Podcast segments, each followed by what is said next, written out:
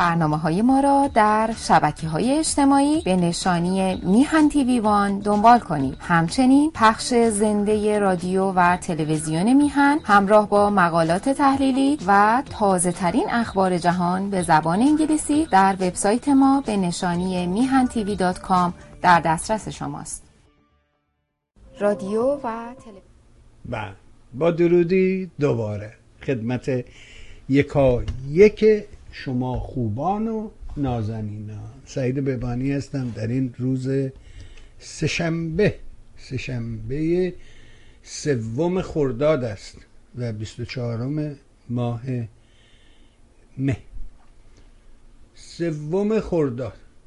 من دیروزم یه برنامه رو درست کردم ولی متاسفانه یادم رفت دگمه ضبط رو بزنم و فقط خوشبال اونایی که دیدن. ولا اینکه ما نتونستیم برنامه رو ضبط کنیم. ولی تو همون فاصله عده زیادی چند نفری عده زیادی که مبالغه است ولی چند نفری حتی با آقای ایجادی به من گفتن یه دوستی به ایشون تذکر داد یکی دو نفرم برای خود من نوشتن. دو نفری که برای من نوشتن تایید کردن که آقا ساعت خوبیه این بهتر از روز جمعه است. اون دوستی که با آقای ایجادی تماس گرفته بود گفته بود نه این بده. اون همون روز جمعه سا اون ساعت بهتره ارزم به حضور شما که نه این خوبه نه اون اون برنامه جمعه سر جاش محفوظه. روزه دوشنبه هم فکر کردیم که بتونیم یک برنامه دیگه ای رو داشته باشیم و بتونیم از مهمانان دعوت کنیم تو این برنامه هم شرکت بکنن. حالا تا ما به کدام سمت و سو برویم. بخش رادیو. و دوستان که در ایران رادیو رو پیگیر بودن فعلا محرومیم. به علت اینکه اون کسی که به من یاری میرسون تو این 7 سال گذشته بیشتر ده سال گذشته ما الان بالای 13 سال است که داریم این کار رو انجام میده یعنی 14 وارد 14 سال شده میان تیوی. و تعداد سابسکرایبرامون هم به 26 هزار تا رسیده. خب اینا خیلی باعث خوشحالی و خورسندی است. چرا که ما قلابی و فیک و با پول و با ضرب نمی‌دونم سربازان امام زمان اینا به این نقطه نرسیدیم. بلکه به اتکای خود شما و کسانی که از ثانیه اولی که این تلویزیون شروع شد یعنی همون 14 15 نفری که روز اول نگاه کردن تلویزیون بعد رسیدیم به 100 نفر و بعد رسیدیم به 400 نفر و بعد رسیدیم به هزار و خورده و و تا به امروز که به حال این گونه مورد توجه هستیم همش به همت شما بوده کسانی که این تلویزیون رو حمایت کردن. متاسفانه اون دوست ما کرونا اون رو از ما گرفت. بنابراین ما و چون اعتماد داشتم بهش و خیلی به من نزدیک بود و حدود 200 تا تلویزیون رو در سراسر دنیا از ویتنام و نمی‌دونم پاکستان و عراق و کویت و افغانستان و فارسی و تاجیک و غیره رو اداره می‌کرد.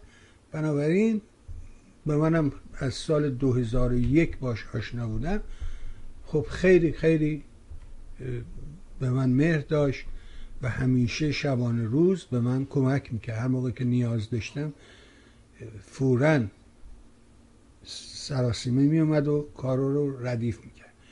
و از دست دادن اون یه بخشی از کار عقب موندیم و در تلاشم امیدوارم ظرف این هفته حد اکثر یا هفته آینده اول هفته آینده دوباره رادیو رو را بندازم. این در حالیه که من پول satellite رو دارم پرداخت می‌کنم. یعنی satellite داره خالی از ما پول می‌گیره و حالا تا ببینیم که کی رادیو راه میفته ولی روی تلفن صدای ما رو می‌تونید دنبال کنید. همچنان بخش تلفن کار می‌کنه.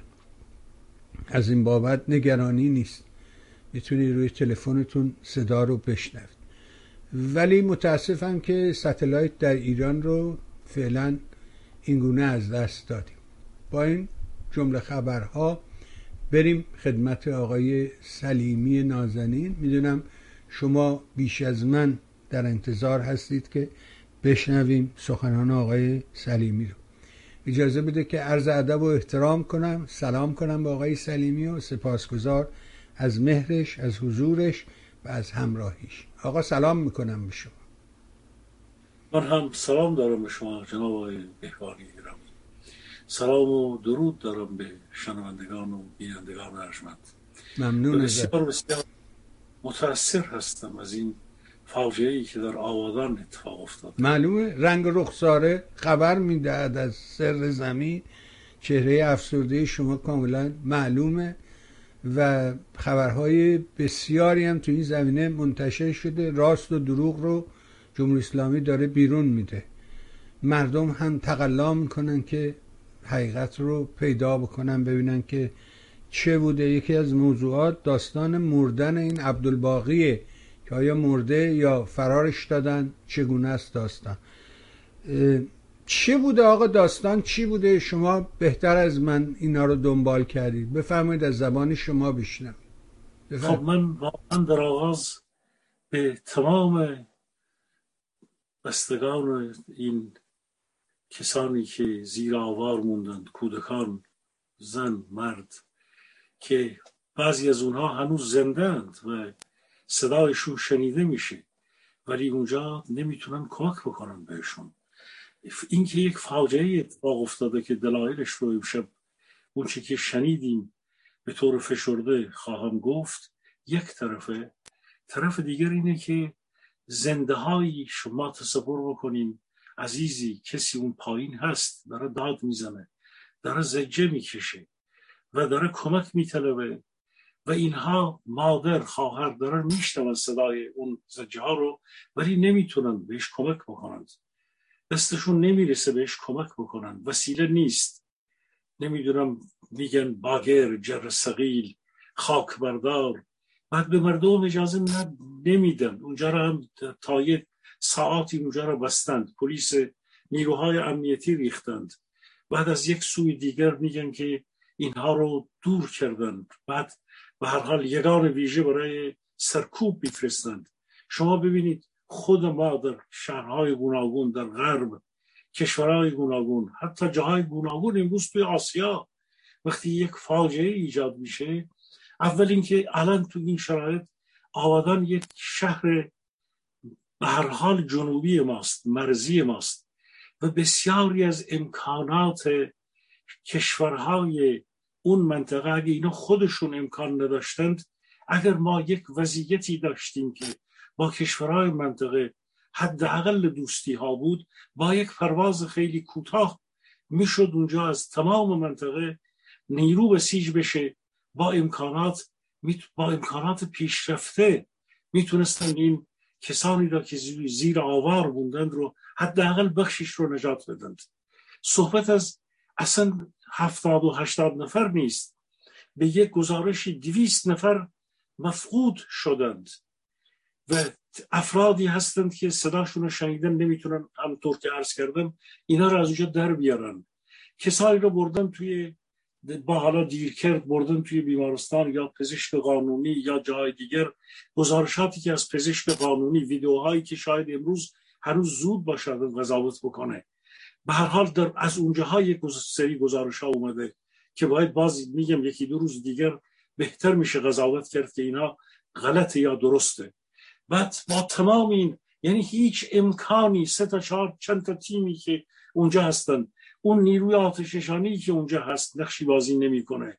و کل ماجرا رو شما دنبال می‌کنی ویدیوها رو می‌بینی. اینها در فکر اینن که بیشتر سرکوب بکنن بیشتر مردم رو خاموش بکنن. میترسد از اینکه این تبدیل به یک فاجعه از اعتراض و اینها تبدیل بشه برسه.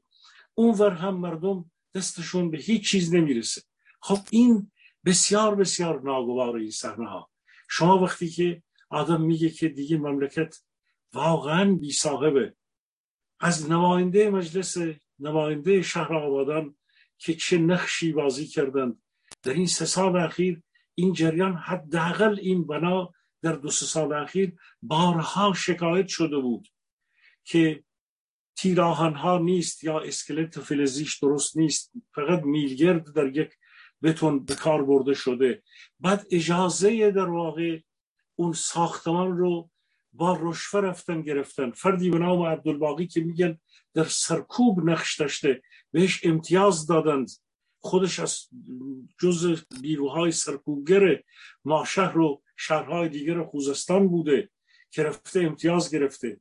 نماینده مجلس فاسد شهردار اصلی فاسد استاندار خوزستان که با عبدالباقی و دیگران این مافیای ساخت و ساز در ارتباط داشته فاسد اختلاسگر. شما ببینید از بالا و پایین شهردار کمک شهردار استاندار نماینده همه فاسد. و اجازه در واقع یک ساختمان به این عظمتی رو اینها علا رغم این که این در یک قسمت های گزارش شده که اینها اجازه نداشتن این کار رو بکنن همه اینها. و این دومی ساختمانی هست که این آدم الان ریزش پیدا کرده ریخته. خب شما ببینید که این چه دستهایی در کار هست که شهر آبادان شهری که یک بار نسوخت. ما ماجراهای زیادی می‌دونیم از شهرهایی که به هر حال شهرهای خوزستان در همین سالهای اخیر بلا و بدبختی و فشار و درگیری و ماجرا و سرکوب و جنایت و اختلاس و صد خراب و ریزگردها و هوای آلوده و همه اینها ماجراهای نفت اونجا که در خوزستان بود و کم آبی و شما ببینید آخه این دیگه چه غوز بالا غوزی هست که برای یک شهری که این همه استانی که این همه نقش داره در اقتصاد کشور ما این گونه باید در فقر و بدبختی و فساد و اختلاس بسوزه. خب مردم اونجا هستن.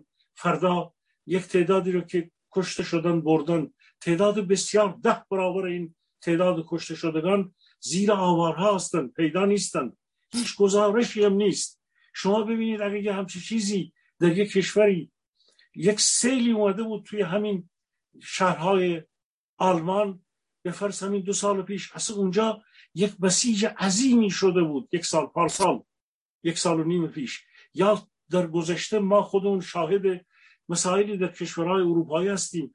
ما می‌بینیم از نخست وزیر اینها میره تا افراد مجلس میرن. اونم در یک فاصله کمی خب دوربری های علی خامنه ای خود رئیس جمهور جنایتکار قاتل خود رئیس مجلس اینا باید الان همشون اونجا می بودند باید تمامی امکانات این کشور حداقل مناطق استانهای اون طرف باید اونجا می بوده این افراد رو از زیر آوار میکشیدن بیرون. هیچ مسئولیتی هیچ شخصی هیچ دلسوزی هیچ صدایی نیست آقای بهوانی. و این از اون خود حادثه خود فاجعه هم بسیار نگران کننده تره. ملتی که با هیچ امنیتی موارد ایمنی امروز فردا ممکنه که یک چیز دیگر خب بدتر از این امروز یک پانیک یک استراب عمومی در واقع اون شهر رو و شهرهای اطراف و کل کشور ما رو خب فرا گرفته واقعا. ما اینجور واقعه ها کم نداشتیم ولی این یک نوع جدیدی از این فاجعه ها هست که این جلوی ششمان حیرت زده شهروندان ما در شهرهای به ویژه خود آبادان داریم می‌بینیم قربان.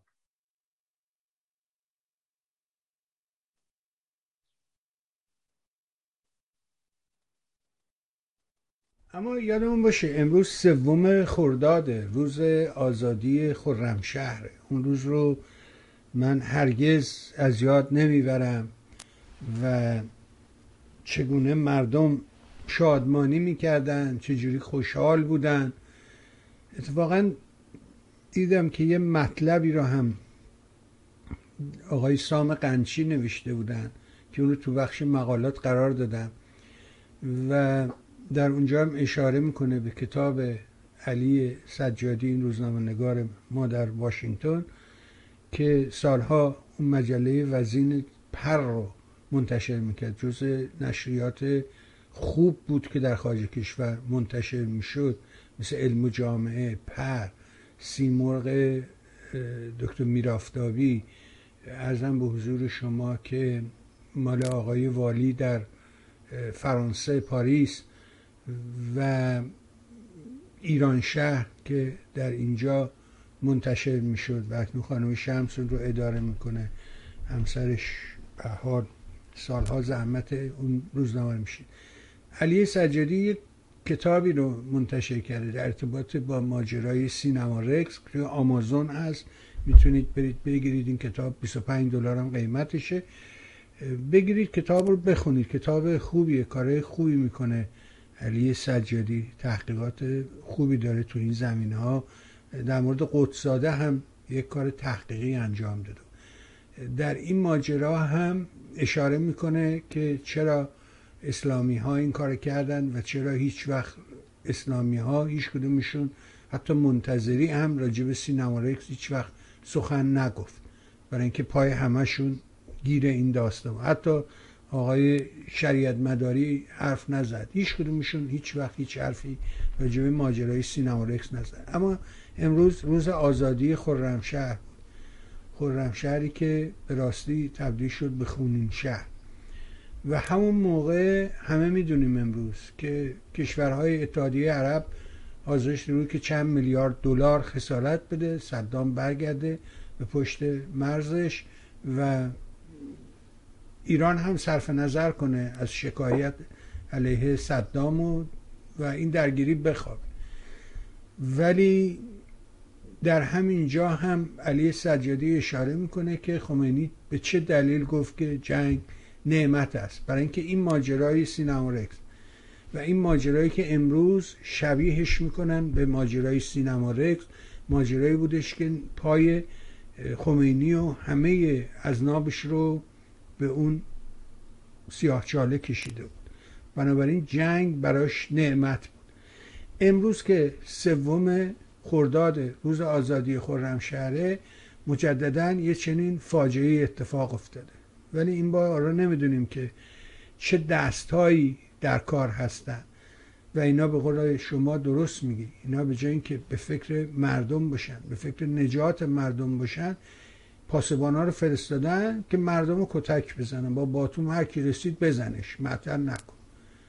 من هنوز نتونستم این ماجرا رو با خودم حل کنم. حتی اون فیلم شیطان وجود ندارد آقای رسولوف رو هم پخش کردم روز جمعه. ولی قانع نمیشم که این پاسبانه چرا این کارو می‌کنه. اینو هنوز نتونستم برای خودم حل کنم. این ابتزال شری که آن آرنت ازش حرف زد در ارتباط با داستان دادگاه آیشمن که او یه, انسان، یه افسر وظیفه شناس داشت وظیفهش انجام آیا واقعا در ایران هم این پاسبانا آنچنان که آیشمن وظیفه شناس بود اینا هم وظیفه شناس هن. میشه اینا رو تطبیق داد به اون؟ من چنین چیزی رو فکر نمی کنم اما آقای سلیمی پرسشم از شما این خواهد بود که عکس عملی که اینا دارن نسبت به این حرکت به این اتفاق شوم که شما گفتی همه شهر ازادار آبادانیا آرام نمیشینن. آرام تو همون جنگ هم اگر دنبال کنیم ماجرای جنگ رو دنبال کنیم یه رادیو یه رادیوی کوچیک رادیوی محلی توی آبادان رادیوی نفت تونست مردم رو بسیج کنه و اجازه نده که نیروهای عراقی وارد آبادان بشن. مدت آبادان در حصر بود دورش محاصره کرده بودن مردم پای پیاده به سمت بهمنشین می‌رفتن. ولی این مقاومت اجازه نداد تا اینکه حصر شکسته شد و, و بعد در سال 61 هم رسیدیم به آزادی خرمشهر. امروز این شرایط و گفتم برخورد حاکمیت با این ماجرا رو چجوری شما نگاه می‌کنید؟ بفرمایید تا بشنم ببینید آقای بهوانی شنوندگان ارجمند در هیچ جای دنیا این نبوده که در دوران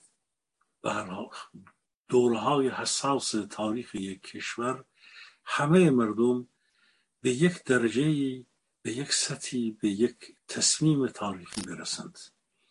این همیشه لایه به لایه یک دهم جمعیت یک نمی‌دونم هفتم جمعیت یک ششم جمعیت هفتاد هشتاد نود به هر حال یک بخشی همیشه با حاکمیت با جنایتکاران با تبهکاران با اونها موندند. این عللش ناگاهی هست تطمی هست همراهی هست. هر چی می‌خوایم بذاریم.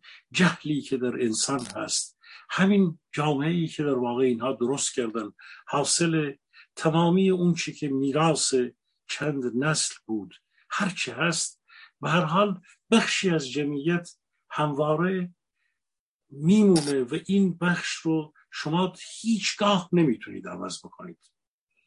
اینو چرا دارم عرض می‌کنم؟ ببینید این رژیم خب ما این سال 1367 که کشتار زندان ها شد جوانانی بودن آرمانخواه از سالهای پیش مونده بودن.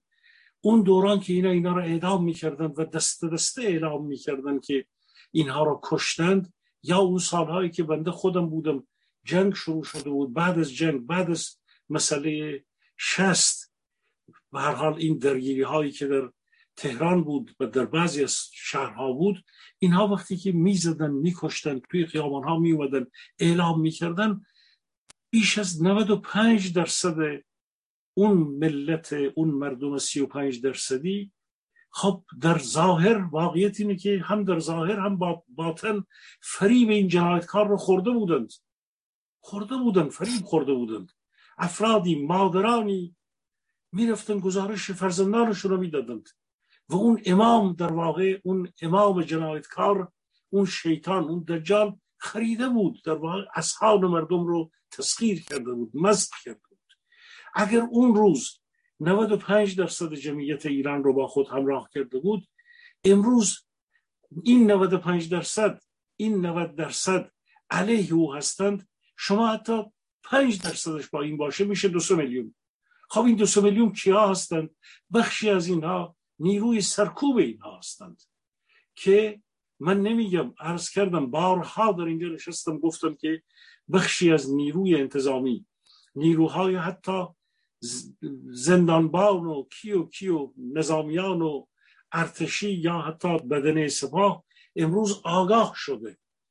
و در جاهای گوناگون ما داریم می‌بینیم که این تمرد رو میشنویم می‌بینیم. اما بخشی از این یا شاید بخش بزرگی از نیروی انتظامی همون نیروی شری هست که شما اشاره کردید به هانا آرند این بخش رو باید در واقع مراحل پایانی یک حرکت تغییر دگرگونی باید ایجاد بکنه. ما در یک مراحلی هستیم که این بخش رو که اینا تطمیع کردن یا مسخ کردن به هر حال اینا رو با خودشون همراه کردن و بخشی ها بخشهایی رو از جاهای دیگر آوردند و این ترکیب رو در دست خودشون هنوز دارند. این بخش همونه.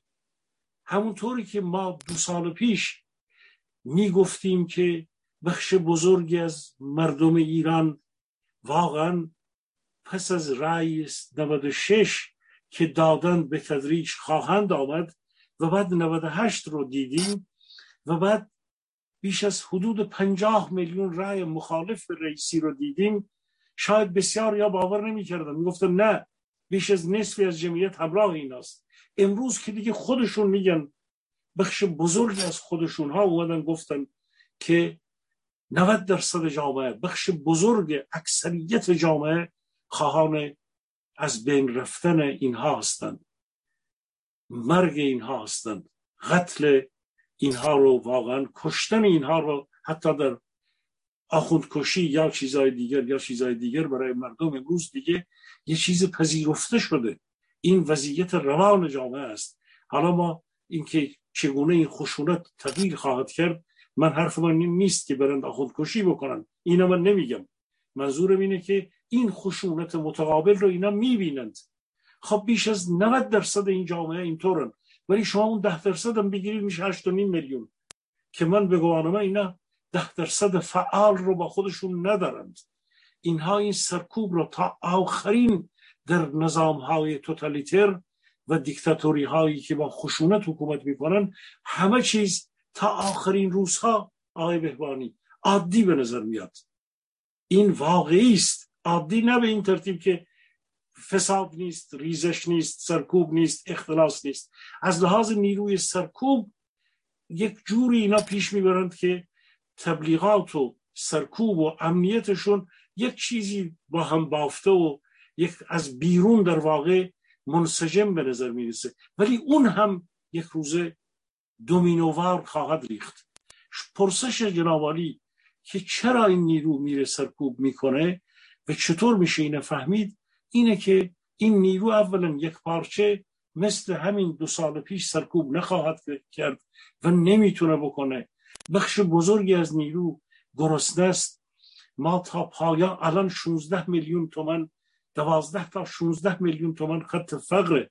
بسته به اینکه چه روی سفره شما میاد؟ و تا پایان سال 20 میلیون تومن خط فقره. نیم این حقوق رو یک سوم این حقوق رو اینها نمی‌تونن به بخشی از این نیروهای سرکوبگر خودشون بدند. به یقین این نیرو تا ماهای دیگر هم لایه به لایه از اینها جدا خواهد شد و نیرو دیگه با اون حالت سرکوب نخواهد کرد. حالا اینکه اینا چگونه باز از این ور از اون ور خاطرمون باشه معمر غذافی تا مدت ها نزدیک مرگ خودش حتی یک تعدادی رو استخدام کرده بود. به مردم می‌گفت موش صحرایی و افرادی رو که داشت پول می‌داد با دلار روزانه گزارش می‌شد که به اینها 200 تا 250 300 دلار به مزدوران خودش می‌داد که بیان سرکوب بکنن. در آغاز نیروی سرکوبگر استخدامیش چهل هزار نفر بود و بعد هی که رفته بود جلو توی شهرها اونا یا فرار کرده بودن یا اینکه از جمعیت اونا کمتر شده بود تا اینکه کل نیروی سرکوب خودش رو از دست داد. ما شاهد بس ماهای بسیار بحرانی هستیم. به یقین از همینجا به صدای بلند صدای ما را شنیدن اونهایی که امروز در قوای انتظامی هستند. حداقل انسانیت وجدان حداقل زجه های اون کسی که زیر اون آوار هست را بشنوید.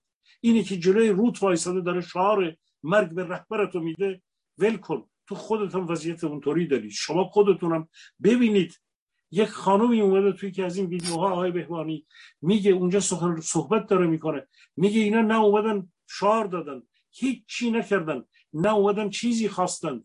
اینها خوابیده بودند زیر آوار رفتند باید بیایید بگید که کی مقصر این قتل بزرگه. امروز دیگه توجیهی ندارید به مسئولین داره میگه. با صدایی بسیار به هر حال با فریاد و جیغ و داد و زجه که ما داریم میشنویم این ویدیوها ویدیوهای بسیار گویا هستند. اینکه مردم آبادان خواهان اینند که این مسئولین الان گزارش کردن که یک شهردار و دو نفر دیگر رو دستگیر کردن. دیروز گفتن عبدالباقی رو دستگیر کردن. معلوم نیست اونو دستگیر کردن خفش کردن بردن زیر آوار گذاشتن. معلوم نیست فرارش دادن. الان میگن که اینم جز چیز بوده. یه ویدیو دیگر هم هست که یک فردی از پزشک قانونی پر کرده. میگه دیشب اومدن از ما خواستن که یک هویت مشهور رو به نام عبدالباقی ما به هر حال چیز مرگ و فوت صادر بکنیم. کفردف هنوز که الان تا یک چند روز طول می‌کشه.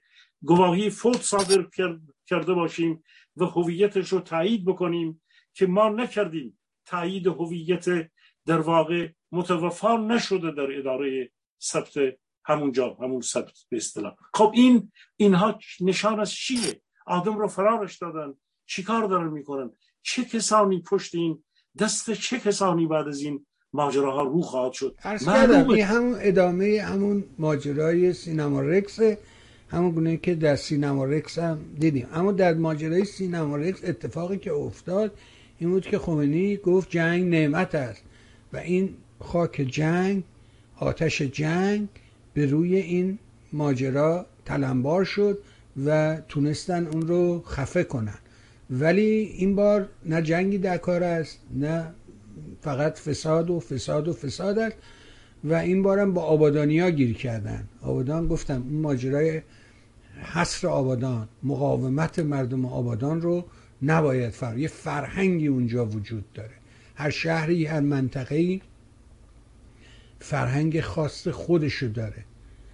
و بنابراین اینا بعد چاله افتادن به باور من. اما بذارید اینا رو منتظر شیم تا یکی یکی خبرها بیرون خواهد آمد. از شما می‌پرسم که این یعنی می‌دونید دروغ اونقدر زیاد هست که آدم نمی‌تونه واقعا سره رو از ناسره تشخیص بده. یه ماجرایی بود راجع به بایدن که پول داده و پولا رو آزاد کرده و یواشکی پول فرستاد. خب امروز خبرها چیز دیگه میگه و میگه اصلا همچی چیزی وجود نداشته. یا فرض کنید در اینستاگرام خبر از این هستش که یه آدمی در اونجا هست و گزارش داده که ایران اینترنشنال اونو پخش کرد که میگه که بله یه گروه این حسابا رو رسیدگی می‌کنن و حذف می‌کنن. من روز جمعه تو برنامه گفتم تو برنامه 60 مینیت هفته گذشته یه دو بخش همیشه داره یه بخشش مربوط به اوکراین بود.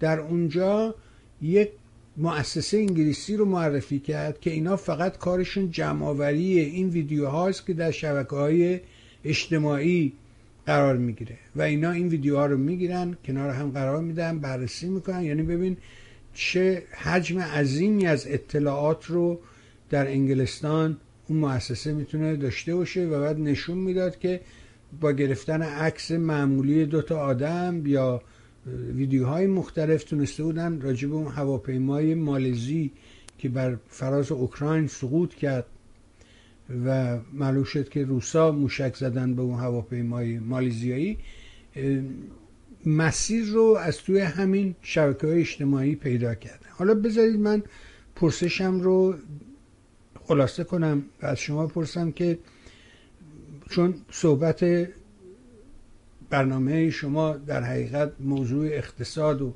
مسائل اقتصادی است این ماجرای آیفون و اینکه ثبت سفارش رو تعطیل کردن و دوباره گفتن نه می‌تونی ثبت سفارش کنی چه اطلاعی ازش داری؟ این فساد در کجا بوده؟ اگر اطلاعی هست بفرمایید.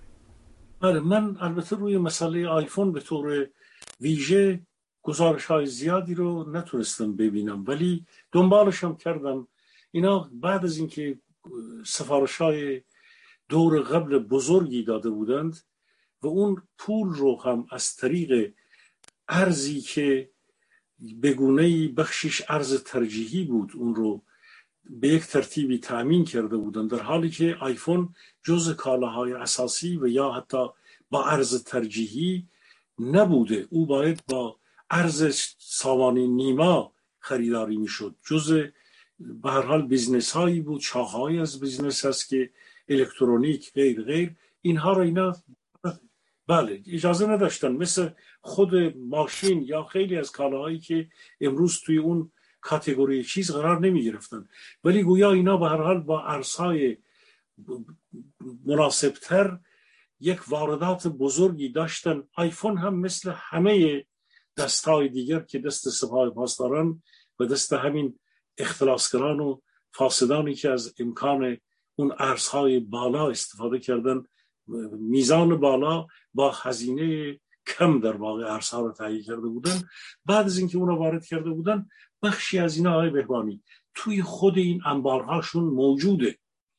اینها قاچاق رو وقتی که توی کنتینرهای خودشون میارند ما بارها در اینجا صحبت از فرخت کردیم. فرخت یعنی بارها محموله های که از طریق دریا میاد هوایی میاد زمینی و با لنج لنج هایی که از جنوب از طریق بوشهر میاد یا حتی بعضی از بارهایی که با کولبران میاد اینها همه اینها دست سپاه پاسدارانه. حتی اگر افرادی از اینها تجاری باشند که به طور به هر حال مستقیم هم با اینا در ارتباط نباشن ولی در حمل و نقل اینها در گمرک و حتی من چندی پیش ارز گمرکی رو هم گفتم که ترخیص ارز و بازی ارز در گمرک ارز اونجا پنج برابر میشه و این رو توضیح دادم. در حمل نقل به ویژه همه چیز دسته چون به هر حال مسئله مرزهای کشور هست همه چیز دست سپاه پاسدارانه و اونا باید دنگ خودشون رو بگیرن و ترخیص کنن. مسئله آیفون هم در این دور فعلا جلوش گرفتن. اینکه چرا برای یک دوره ای آیا کنتینراشون پره یا ماجرای دیگری هست؟ یا اینکه می‌خوان بذارن بعدا در واقع از یک دستهایی در دیگر اینها رو تامین بکنن؟ ما اینا رو نمی‌دونیم. یا اینکه می‌خوان در واقع جنس هایی که مال کشور چین هست وارد بکنن. خب این بازی ها بعضی از این ابعاد بازی ها رو باید با ارقام روشن گفت. حدس نمیشه زد. ما مسئله قاچاق رو یه مقدار روشنتر هفته های پیش گفتیم. امشب هم حتما بهش خواهیم پرداخت. حالا دیگه برای اینکه الان اصلا بی بی سی مطلب مفصلی راجع به این منتشر کرده که یه جنگ دراگ جنگ مواد مخدر در مرز اردن و سوریه است و اردن از کشورهای عرب خواسته که کمکش کنن نیرو بفرستن و میگه که این فقط از طریق حزب الله و نیروهای نیابتی ایران داره این کار صورت می‌گیره و نگران اینکه روسیه که جنوب سوریه رو ترک کرده حالا در حقیقت نیروهای ایرونی جایگزین میشن. این داستان drug تا کجا می‌تونه ادامه داشته باشه؟ و این یک کانال جدیده. ما در گذشته های در گذشته در حقیقت سه تا کانال داشتیم. یعنی سه تا کانال معروف بود. یکی بهش می‌گفتن ارتباط فرانسوی French French Connection که مربوط به آسیای جنوب شرقی بود. یعنی ویتنام و تایلند و اون منطقه. و مالزی و اینا از اونجاها جنس رو وارد اروپا یا همون منطقه ژاپن و غیره می‌کردن. بعد یه ارتباط دیگه داشتیم به نام Afghan Connection که از طریق افغانستان ایران از طریق روسیه یا شوروی سابق جنس رو وارد اروپا می‌کردن. یه دونه دیگه داریم Turkish Connection که باز هم ایران ترکیه افغانستان پاکستان اینا یه ارتباطی دارن که از طریق ترکیه وارد اروپا می‌کنن جنس ولی اینا سنتن بودن. یعنی Turkish Connection Afghan Connection و French Connection. الان این حزب الله در حقیقت یا جمهوری اسلامی به روایت ساده تر جایگزین اون سه connection قبلی شده. یعنی کاری که مافیا در گذشته انجام می‌داد الان جمهوری اسلامی جای مافیا رو پر کرده. و فکر می‌کنی آقای سلیمی چند درصد از منابع ارزی اینها از این راه تأمین می‌شود. چون نفت که فروشی ندارن ظاهرا. چیه ماجراش؟ بله اینا پارسال های بهوانی من این گزارش رو گفتم. اینا حدس می‌زدن که ما به یک حدود 29 میلیارد دلار در سال 1401 پایان 1400 ای از کارشناسان اینها مسئولین اینها برآورد کرده بودند که ما در سال 1401 که الان شروع شد ما به یک چیزی حدود 29 میلیارد دلار پول نفت خواهیم رسید. چون برآورد می‌کردن که یک و نیم به هر حال بشکه در روز بتونن بفروشن تخفیفش رو هم حساب کردن این ور اون ور. ولی ما الان می‌بینیم که مسئله نفت با تخفیف حتی با تخفیف سی درصدی که روسیه داره میده و تخفیفی که ایران میگن 20 درصد به داشت می‌داد و ماجرایی که الان همین روزاش دیدیم که یک میلیون بشکه نفت خام ایران به ونزوئلا رسیده. دیگه نزدیک آبهای اونجا نزدیک ونزوئلا است. یعنی اینا در واقع دارن نفت حتی به ونزوئلا میفروشن برای اینکه نفت ما قابل برای سوخت ماشین و به هر حال ایندوستری و صنایع اینا به گونه ای از نفت خود ونزوئلا مناسبتره برای این سوخت ها خب تمام اینها را اگر بررسی بکنید اینا به 29 میلیارد نمی‌رسن. بارها من گفتم که ارقام گوناگونی وجود داره. یک چیز چون مسئله مواد مخدر چیزی نیست که آدم بخواد حدس بزنه. ولی در گزارشات گوناگون و جنبندی های گوناگون اینها یک رقمی حدود 5 تا 10 میلیارد دلار رو در بازارهای منطقه و در بازارهای جهانی شما اینو اشاره کردید. ولی ما با کشورهای نیکاراگوه و خود همین ونزوئلا در شاخه آمریکای لاتین هم همین سفرهای موسم رضا بخش بزرگی از مواد مخدر در کشورهای در اون منطقه است که اینها در ارتباطاتی که با مسئله بارها گفتیم مسئله نفت نیست سوخت نیست واقعیت اینه که مسئله مواد مخدره. مواد مخدری که از طریق یا مایعات یا جامدات یا انتقال اینها در مسیر از این به اون به هر حال کارهای گوناگونی میشه. حتی اینها در کشتی های های بهوانی این امر تبدیل رو انجام می‌دادند و اینها دست های جهانی مافیای مخدر هستش که ما همین چندی پیش هم وقتی که دلیل درگیری های بین طالبان و ایران رو داشتیم بررسی می‌کردن. من به حال جز اون نادر افرادی بودم که جنگ گفتم عرض کردم که جنگ روی مواد مخدره. یعنی چند میلیارد رهبران طالبان با جمهوری اسلامی با سپاه پاسداران جنگ روی مواد مخدر داره. میگه آقا من کشت می‌کنم من خودم بخوام دانگ خودم رو می‌خوام. تو میای اینجا دستبرد می‌زنی میای وارد شهرهای ما میشی و محموله محموله بزرگ می‌خری و از طریق مرزهای گوناگون الان در ترکیه اینا محدودیت های بیشتری دارن. چون ترکیه به هر حال رژیم اردوگان اینو محدود کرده.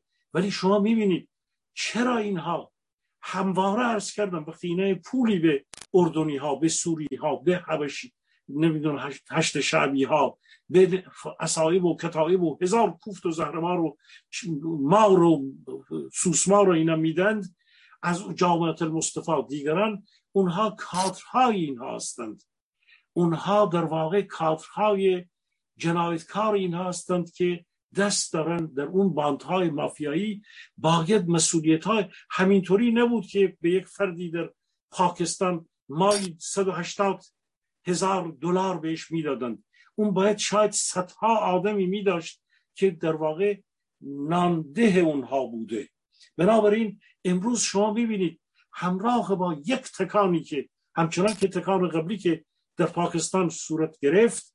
وقتی که شریف اومد شهباز شریف اومد ما دیدیم دستای اینها را سعی کرد از پاکستان کوتاه بکنه. الان هنوز امر انتخابات در لبنان پیش نرفته. ارتش لبنان درگیر شده با نیروهای نظامی و شبه نظامیان ایران که بهشون میگه که مواد مخدر از این طریق نمی‌تونه بره. خب حزب الله تماما دستش آلوده به همین دختر قاسم سلیمانی ها داماد اون تمام این بزهکاران اینا کریمینل های جهانی ششلول بند دیگه نیستن اینا دیگه موشک باز هستن همه اینها دستشون تو مواد مخدره یعنی بخشی از کار نظامیگری کار در واقع شبه نظامیگری امر جابجایی مواد مخدر هست در منطقه و از طریق در آبهای اقیانوس یا اقیانوس آبهای گوناگون و انتقال این چه به آسیای جنوب شرقی و چه به آبهایی که به به نیکاراگوه و ونزوئلا و جاهای دیگر. و این رو شما سرنخ این رو حتی به گمان من مراجع بین المللی امنیتی جهانی سرنخ تمام اینها را دارند. و این جنگ جنگی هست که جنگ مواد مخدر آقای بهبانی بعد از اینکه جنگ سلاح هم پایان پیدا کرد بشر بشر امروز همینطوره. جنگ مواد مخدر پایان پیدا نخواهد کرد. خواهد ماند و ایران جز اولین نیروهای چون ارتش یک کشور منظورم ارتش نظامیان یک کشور که ده ها هزار نفر به طور سازمان یافته اینها چهار تا باند مافیایی نمی‌دونم با پنجاه نفر عضو نیستند که بعد مورد حمایت به هر حال غیر مستقیم قرار بگیرن. اینا ارتش و نظامیان یک کشورند که دارن به مافیای مواد مخدر می‌رسن. یعنی صحبت از واقعا یه سود هنگفت و بزرگی است در این عرصه.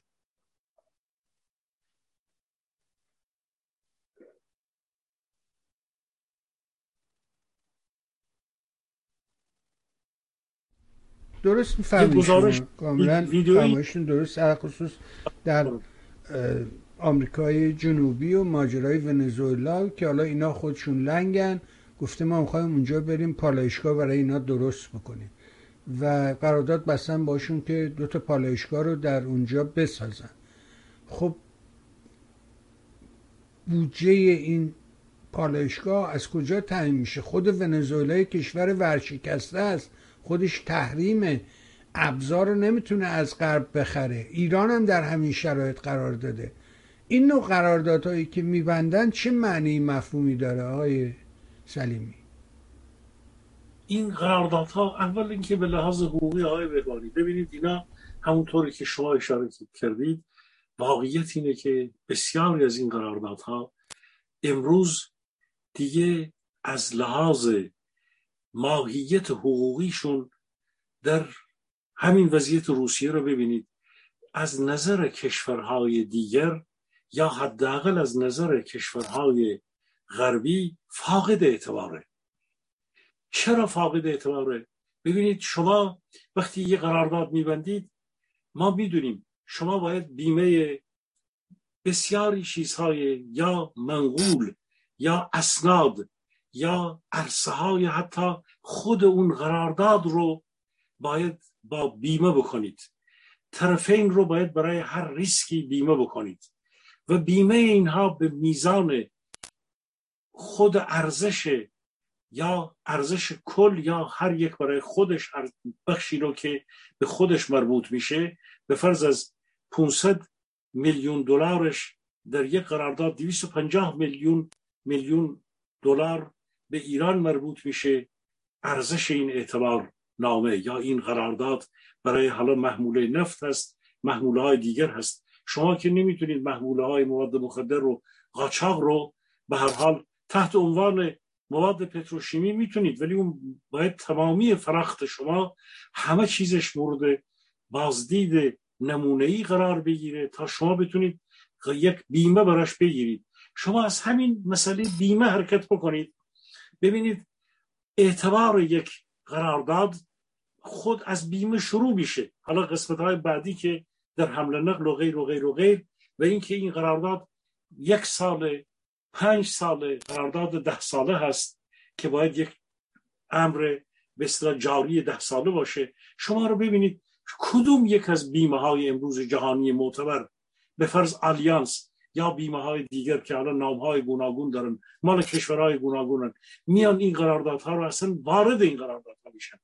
روزگاری شل می اومد یا اینکه BP می اومد British Petroleum و غیر پارس می اومد اینجا. خب اینها می اومدن یک چیز مشخصی بود. فرانسوی ها برای پژوشون همه چیز قراردادشون باید روشن می بوده ما می‌دونیم از مسائل مربوط به بانکداری جهانی سیستم پولی معاوضه در واقع تراکنش ها ترانساکسیون ها همه اینها باید یک مشخص می بوده شما ببینید بین ونزوئلا و ایران هیچ جا این قرارداد ثبت نیست.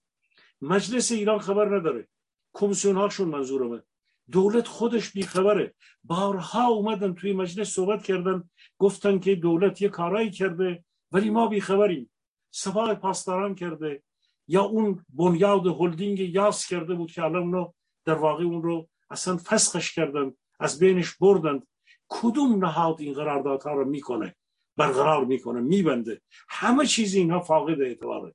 یعنی یه چیزی بین دو دسته قاچاقچی دو باند مافیایی دو کشور با هم دیگر پشت میزهای بسته. حالا اینکه فردا اگر به فرض یک حکومتی توی ونزوئلا بیاد یک جانشینی برای ایرانیا بیاد چه کسی می‌دونه چه اتفاقی افتاده؟ فاقد اعتبار هستند این. و هیچ یک از سازمان های بین المللی بیمه های جهانی نمی‌دونم بنیادهایی که در واقع اینا ثبت میشه یا اینکه با اینا همکاری هایی در به طور بخشی انجام میدن. چون یه قرارداد که برقرار میشه بین چند رشته صنعت هم باید اینا وارد بشن. بعد اون قرارداد زیر قراردادها داره. همه اینها فاقد اعتباره بین اینها های بهبانی.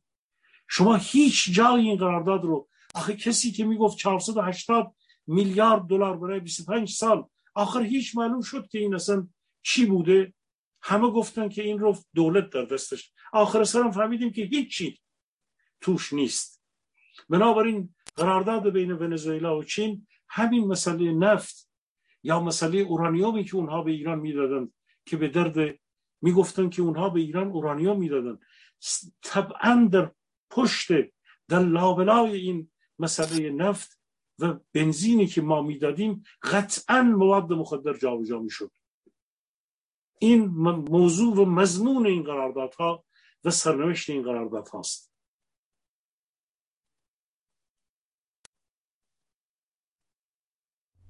آره و جالبه که میگم خودش پول نداره خودش تحریمه. اون یکی هم پول نداره و تحریمه. این به این میگه من برات می‌سازم.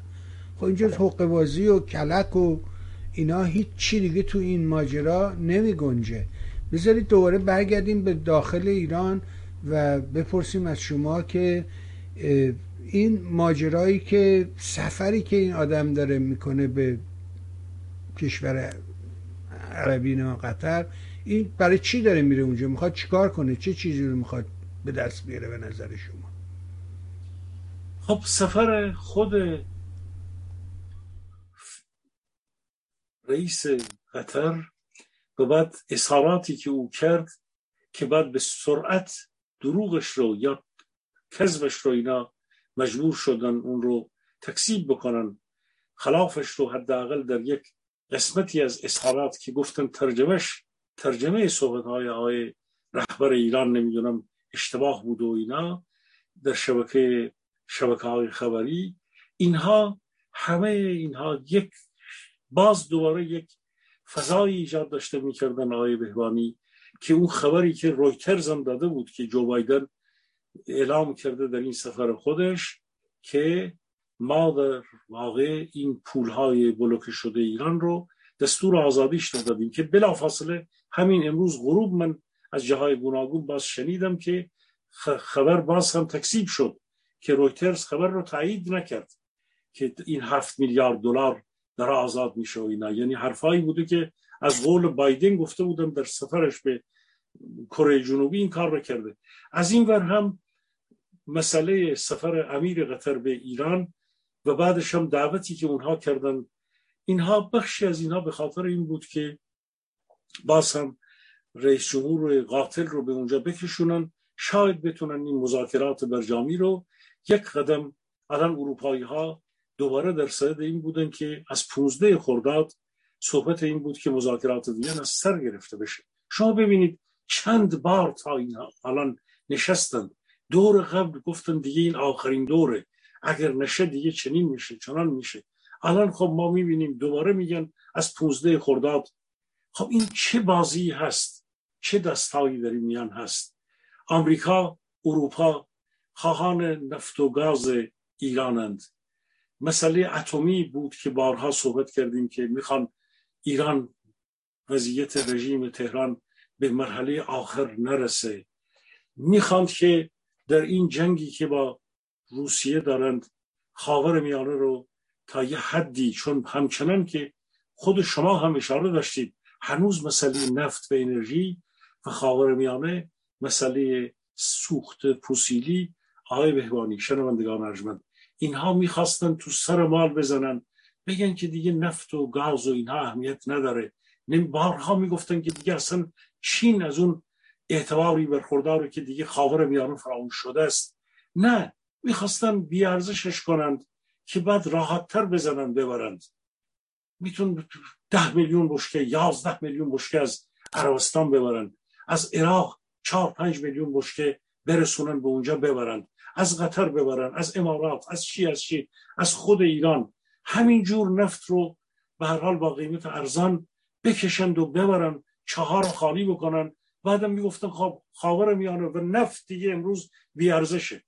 در حالی که ما امروز داریم می‌بینیم که نفت همچنان بسیار بسیار با ارزش سوخت فسیلی با تمام ماجرایی که نمی‌دونم چیز بادی داره یا انرژی در واقع تجدید پذیر داره یا انرژی های دیگه داره. وقتی که شما انرژی های ساخت سوخت اتمی رو قطع می کنید خب شما آقای مهمانی من باید من باید اینو به سرعت به چیز باتری وصل همین الان میارم رو وصل می‌کنم که این از بین نره. ببخشید. یه لحظه شما صحبت بله شما برین تا برق و وصل کنی حتما ما هم این رو ادامه خواهیم داد. ارزم به حضورت که داستان خیلی غم انگیزه میگم یک گزارشی هم هست که این رادیو کوچه داده. خیلی عجیب و غریبه. ضمن اینکه حرفایی که می‌زنه ظاهر درستی داره. ولی چون همه حرف نیست و اساسا خود رادیو کوچه زیر علامت سواله بنابراین نمیشه به این حرفا اعتبار داد. درست مثل همون قصه لا اله الا الله هست که اگر شما فقط بخش لا الهش رو در نظر بگیری خب می‌تونی اثبات کنی که سر تا سر قرآن نوشته که خدا وجود ندارد. اما واقعیت اینه که این جمله ناقصه. یه الا الله پشت این لا اله وجود داره مگر که نمی‌دونم این الله باشه.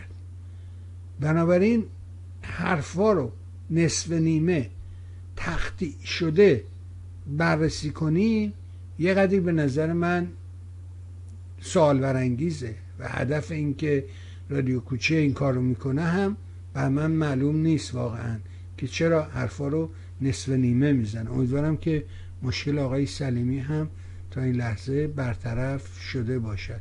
آقا درست شد انشالله این برق بله. بد شد؟ برق خب، خیلی خوشحال پوزش می‌خوام بفهمید ادامه بدید. گوش میدیم سراپا گوش هستیم. خب من در چه نقطه ای بودم؟ چون من با سرعت رفتم از طبقه بالا. این چیز را آوردم. برای سیم را آوردم که بس کنم و اینا. نمی‌دونم در چه نقطه ای بودم. اگه شما حواستون یا یادتون باشه نه منم متاسفانه داشتم. ولی روی مسئله به هر حال دیگه من با شتاب رفتم بالا یادم رفت حقیقتش. آره خب پس دوباره پرسشمون رو بله. مطرح می‌کنیم. بله، پرسش من در حقیقت از اینجا آغاز شد. که با بله. توجه به این شرایط داشتی راجع به نفت بی ارزشی نفت و اینکه نفت نمی‌دونم کالای اساسی نیست و اینکه تو سر مال زدن سخن می‌گفتین اگه یادتون اومد می‌تونی ادامه بده اگه پس بفرم ممنونم. شما حافظتون تیسته رو نه خواهش ما سراپا گوش بفرم خب به این ترتیب عملا منابع نفتی ما رو اینها تا جایی که می‌تونستند کوشش می‌خواستند ببرن. امروز هم با این وضعیتی که روسیه پیدا کرده و با تخفیف های بالایی که میده آقای بهبانی قضیه ما به اینجا رسیده که ما با یک بحران دو سویه برای فروش و امر درآمدهای نفتی رو هستیم. این نکته رو من هفته پیش هم باز کردم. یکی اینکه ما به تخفیف روسیه نمی‌رسیم. و دومی که اصولا دیگه این شرایطی که الان ما داریم ما نمی‌تونیم در این وضعیت برجام خودمون رو پیدا بکنیم. همه اون کارهایی رو که ما می‌تونستیم در این دور انجام بدیم به خودمون رو نرمال سازی بکنیم. شما ببینید این وزیر نفت حرفهایی که این وزیر نفت می‌زنه و صحبت هایی که این می‌کنه حالا مرگ بر آمریکاش که رفته توی ونزوئلا می‌کنه می‌زنه اونجا. بعد میاد داخل کشور درگیری هایی که در منطقه هست و این وضعیتی که ما با اسرائیل داریم شرایطی که در منطقه هست هیچ امر در واقع واقعی نرمال کردن رو نرمالیزه کردن این ماجرای برجام رو ما در این هفته های اخیر ندیدیم. شما چرا باید اینها در این وضعیت آشوب شرایط سخت بیان باز به فرض غرب بیاد اروپا و کشورهای دیگر بیان مثل نفت ایران رو بخرن. چون شرایط ما هنوز روشن نیست. ما از لحاظ بانکی و از لحاظ مالی حاضر نیستیم با دنیای امروز با سیستم FATF کار بکنیم. وقتی که ما توی همین امر اصلی در واقع تجارت بانک امروز نقش جدی داره. شما همین جنگ اردن و ارتش اردن رو ببینید با امر مواد مخدر. تا مادامی که یک اقتصاد این گونه در مواد مخدر آلوده هست و به این شکل عمل می‌کنه امکان نداره که سیستم بانکیش در دنیا و مسئله FATF و امر سازمان یافته جرایم سازمان یافته دنیا اجازه نمیده که FATF و سویفت موقعیتی برای ایران ایجاد بکنه.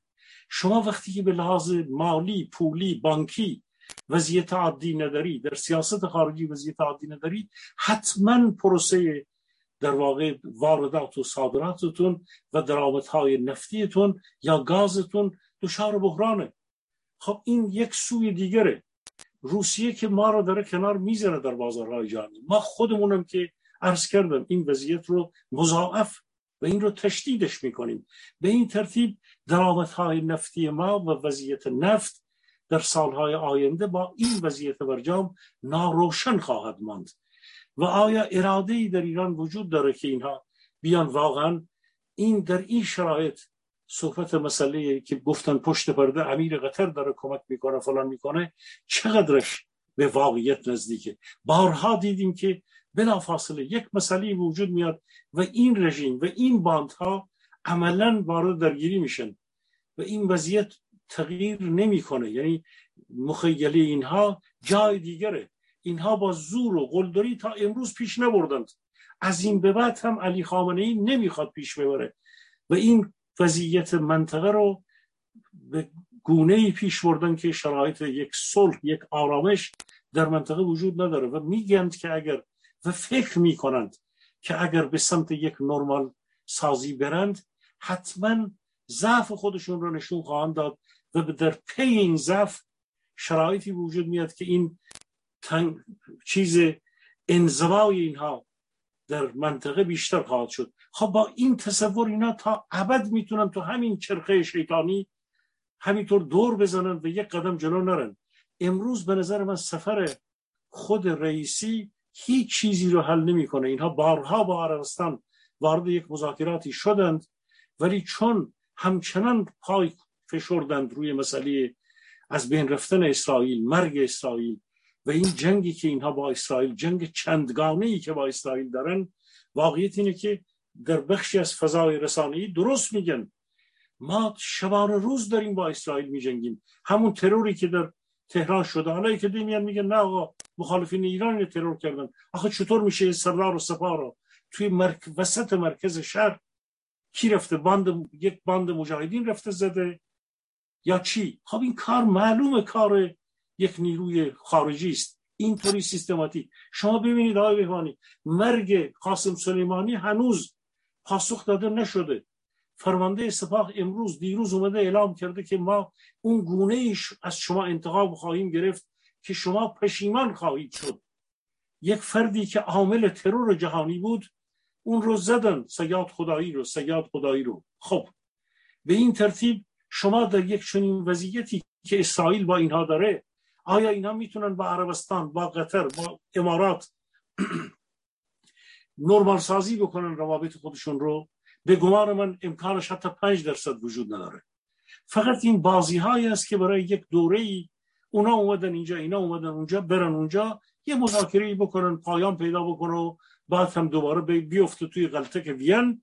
از غلطک وین هم دوباره یه دور دیگر دوباره خرداد بره باز بشه شهریور باز یه دور دیگر. من نمی‌دونم آمریکا تا کجا می‌خواد آمریکا و اروپا تا کجا می‌خوان ایران رو بکشونن که دیگه کشور در حال فروپاشی است؟ آقای بهبانی که امشب به قسمت دیگر ارزم خواهم بذار من اینو نشون بدم.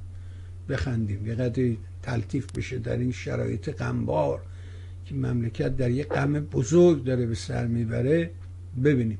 اگر یک تار مو از یک ایرانی کم شود تمام کرک و پشم شما را به باد میدن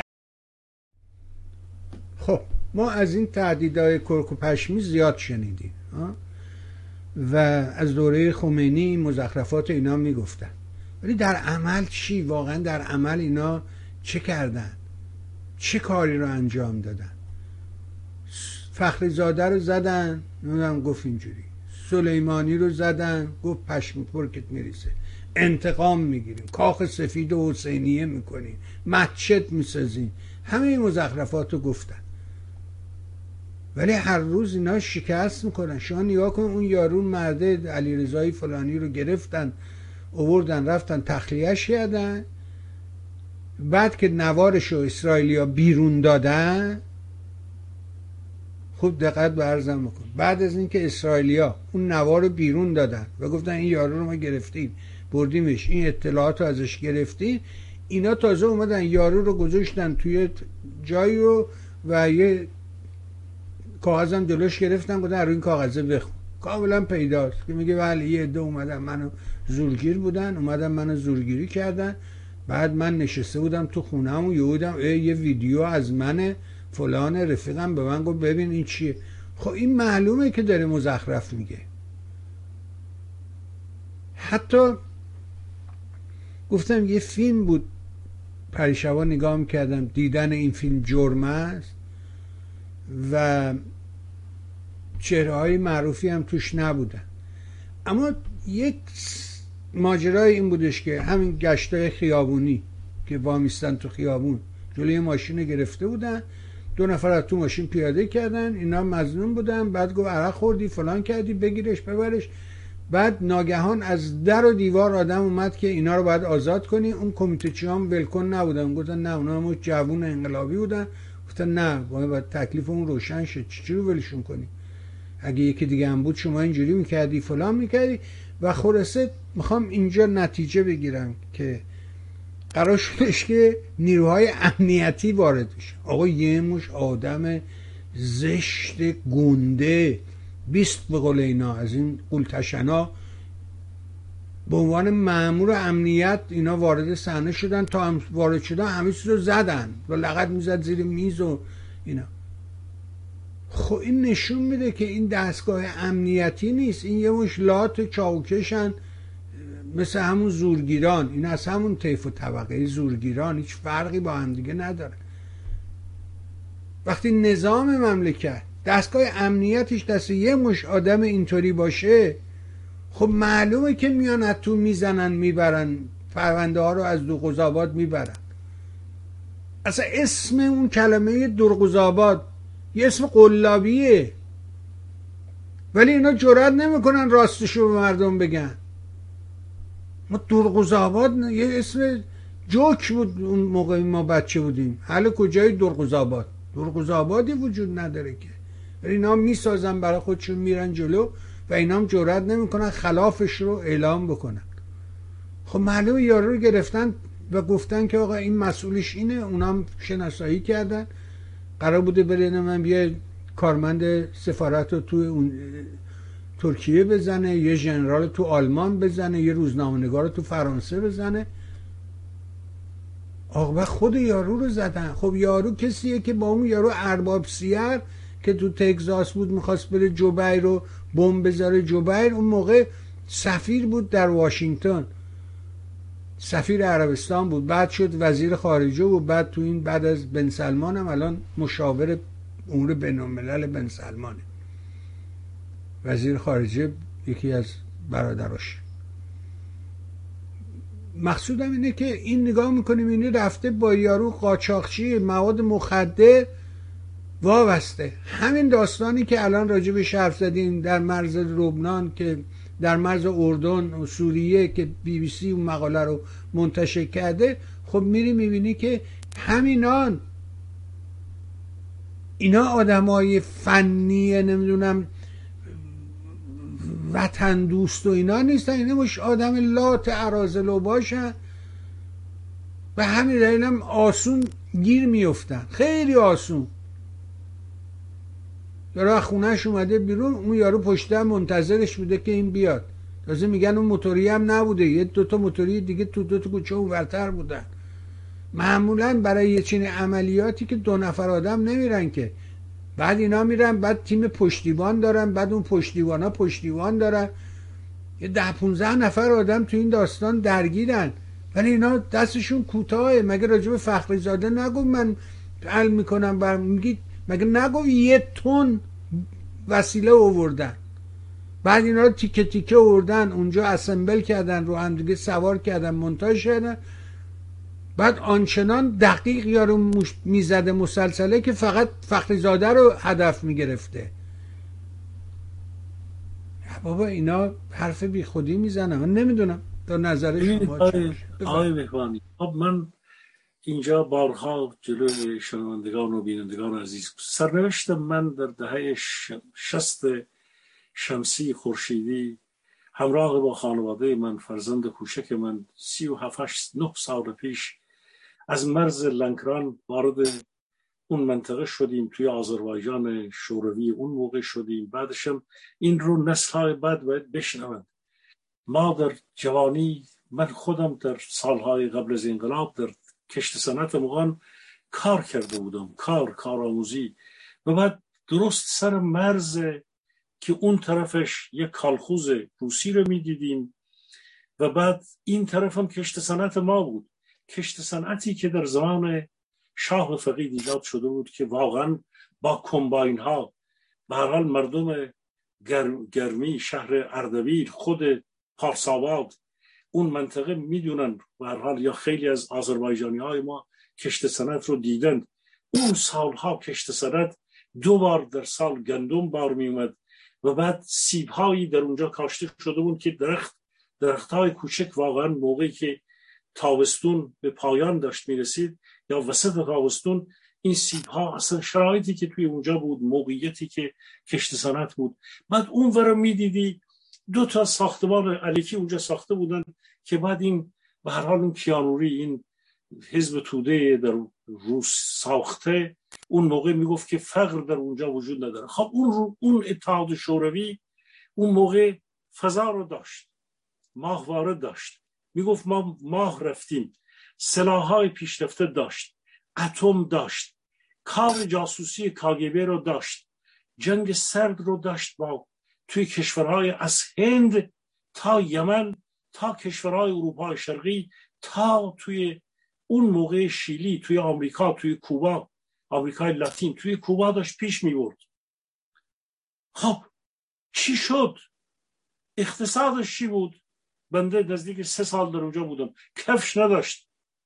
کت نداشت. شلوارش که می پوشیدی چیز بود؟ بیمارستانش جز برای کادرهای حزبیش بیمارستان نداشت.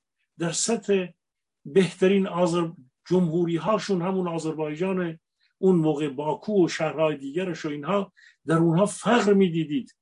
خب یک یک تعدادی مغازه ها بود برای حزبی هاشون و برای جوانان کامسومولشون و غیر و اقتصادشون اگه اینا اسلامی بود اونا کالخوز و گسپلان و نمی‌دونم صافخوز و اینا بود. یک قشت کوچکی مثل همین ایران امروز قدرت داشتن وسیله بخرن. سیستم بانکیشون سیستم ارزشون رقابتشون با دنیا. تازه اونها یک سوم جهان رو داشتن. چین که خب سوسیالیستی شده بود. خب به کجا رسیدند با امنیت و کار جاسوسی و ضد جاسوسی. آخه می‌تونستن جهان رو داشته باشن. یک جنگ کردن تو افغانستان. بعد از چند سال خب ما دیدیم چه به سرنوشت خود اون اتحاد شورویشون اومد. بعد ایران تو این میان تو این دنیای امروز می‌خواد کار جاسوسی ضد جاسوسی بکنه. تازه می‌خواد بره به ماهواره برسه. ده تا رو بفرسته هوا نو تاش منفجر بشه. بعد بیاد قصه تعریف کنه. بعد بره توی مرز لبنان اونجا قاچاق بفروشه. بعد این کارو بکنه اون کارو بکنه. خب اینا باید نسل های آینده کشور ما می‌دونن. امروز دیگه آگاهی مثل اون دوران نیست. شما می‌تونی با پول نفت الان امروز فرشاد مومنی میگه 350 میلیارد دلار آقای بهبانی شنوندگان ارجمند. امروز میگه در این سایت ها در این تلویزیون ها از داخل کشور 350 میلیارد دلار در عرض هشت سال در زمانی که احمدی نژاد اومده بود. تا سالهایی که بعد دیگه روحانی اومد خرج شد و میزان کار و اشتغال در حد صفر هست. در چین به مراتب کمتر از این خرج کردند و بیش از دویست میلیون نفر رو براشون کار ایجاد کردند. خب شما ببینید سرنوشت این کشور رو ببینید چقدر بدبخته. این رژیم این جنایتکارا این اختلاسگران این دزدان. ببینید کشور چه بخش بیکاری شرایط سخت. خب اینا با چهار تا خب شما بیا برو پنجاه تا آدم رو توی اینستاگرام اونجا استخدام کن اینا رو بخورون پولهای خوب به اینا بده ماجراجویی کن. ده نفر و هشت نفر رو اونجا بفرست که به قول آقای علی جوانمردی امروز دیروز می‌گفت که نمی‌دونم توی رختکن رفتن پست منو حذف کردن. اون یکی توی ایران انترنشنال میاد میگه که اونجا پست اونا خانم سیما ثابت میگه میگه پست اونا رو اونجا. خب اینا می‌تونن یه ماه دو ماه پنج ماه یک سال این کارا رو بکنن. میلیون ها دلار رو براش خرج بکنن. پایانش چی؟ میان اینا رو می‌گیرن اون باند رو می‌گیرن دوباره اینجا اینا رو میندازن مثل FATF که اول اینا رو خاکستری کردن بعد سیاه کردن. مثل سویفت که اینا رو ریختن بیرون. خب این کشور هزار میلیارد دلار اینها خرج کردند. هزار میلیارد دلار پول نفت ما رو در از این سی سال اخیر. چه بر سر وضعیت کار وضعیت تولید وضعیت همین وضعیت واردات کشور. ببینید تولید داغون کردن. واردات که دیگه پول نداریم ارز بفرستیم. بارها اینجا صحبت کردیم. حالا بیا چهار تا جاسوس این ور بکار. این قدرت این شامت این توان این هست این کار جاسوسی کاری هست. آخه اصولا یک کشور می‌تونه با کار جاسوسی و با کار ضد جاسوسی که فلجن دینا که میان تو مرکز وسط شهر وسط مرکز تهران میان یارو رو پنج تا رو تو مغزش خالی می‌کنن میرن. به قول شما توی ترغوز آباد میرن چند تا سی تا بکس رو خالی می‌کنن توی کامیون بعد می‌برن یه جایی از یه درغوز آباد به ترغوز آباد از اونجا به نمی‌دونم فلان آباد ور میدارن می‌برند. اینها می‌تونن در در رو به روی به قول خودشون سازمان های جاسوسی دنیا و رو, رو در روی موساد که این همه سال در کار جاسوسی کرده اینا می‌تونن در مقابل اونها با این کارهای خودشون با این خود این آدم که پشم و کرکش که میگه ببینیم پشم و کرکش رو ببینید حرف زدنش رو ببینیم.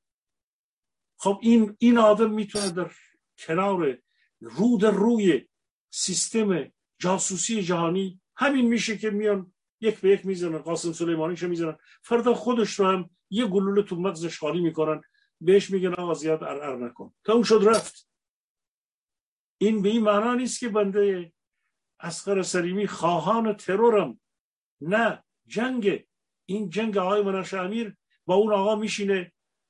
به قول شما شینشین میشینه. اون می‌خواد به مناش امیر بگه که باید اول حکمش رو صادر بکنه. کدوم مرکز جهانی کی می‌خواد بیاد دستور مرگش رو بزنه؟ که بعد یکی دیگه بره دستور مرگش رو اجرا بکنه. بحث رو با مناشه امیر میکشونه به این که اون آقا که تلویزیون داره که ما باید یک مرجعی اول مرگ رو بررسی بکنه جرم رو بررسی بکنه بعد معلوم است دادگاه اسرائیلی باید حکم مرگ سگات خدایی رو بده. این حرفای مزخرف رو زدن توی آقا جنگ دیگه اون داره می‌زنه اینم داره می‌زنه. اون مناشه امیر بهش میگه آقا این می‌خواد کشور اسرائیل رو نابود بکنه. آره، درست جنگ یه جنگ من او سال کی گفتم آقا این جنگه یکی از من پرسی شما جنگ می‌بینی؟ گفتم جنگ شروع شده. تو صداشو نمیشنوی. جنگ معناش نیست که حتما با هواپیما بیاد رو آسمون بمب. این جنگ دیگه. شما نیا کن این حرکت می‌کنه. داره برای چی سلام میفرسته سوریه؟ که چیکار کنن؟ که برن حماس رو تقویت کنن؟ رو موشک بنویسه اسرائیل باید نابود شود. هیچ آدم احمقی هم کاری کرده تو دنیا که اینا می‌کنن؟ خب طرف مقابلم به تو حمله می‌کنه. خب طبیعیه که این کار رو انجام بده. برتره. ارتباط داره با همه جهان. شما با کی ارتباط داری؟ با اینش قاچاقچی. قاچاقچی که منبع اطلاعات نظامی نمی‌تونه برای تو باشه که. قاچاقچی خودش لنگه. شما جنگ این بغل گوش ماست همینجا. همین بغل گاهی میاد تا وارد سندیاگو میشه این کشت و کشتار قاچاقچی ها اینا یه مش آدم های بدبخت بیچاره. اینا نه باسوادن نه اطلاع دارن نه اصلا موضوعشون اینه. اصلا موضوعش چیز دیگه ولی اسرائیل که این کار نمی‌کنه که. حتی اگر از قاچاقچی استفاده کنه مطمئن باش اون سرفرمانده ای که داره این کار رو انجام میده از سنسیر فرانسه از نمی‌دونم دانشگاه واشنگتن اینا تحصیلات عالیه دارن. نه با یه مش اینا یه مش لات قاچاقچیه یه مش بازنده جنگن. دیگه از این راحتتر میشه بگی. اینا رو خوینی می‌خواست اعدام کنه. اون ملعون رفسنجانی ملعون نذاشت. و این عوامل تو خارج کشور یه مش آدم احمق اینجا نشستن. و هر چی از دهنشون در میاد میگن هیچ اهمیتی هم براشون نداره.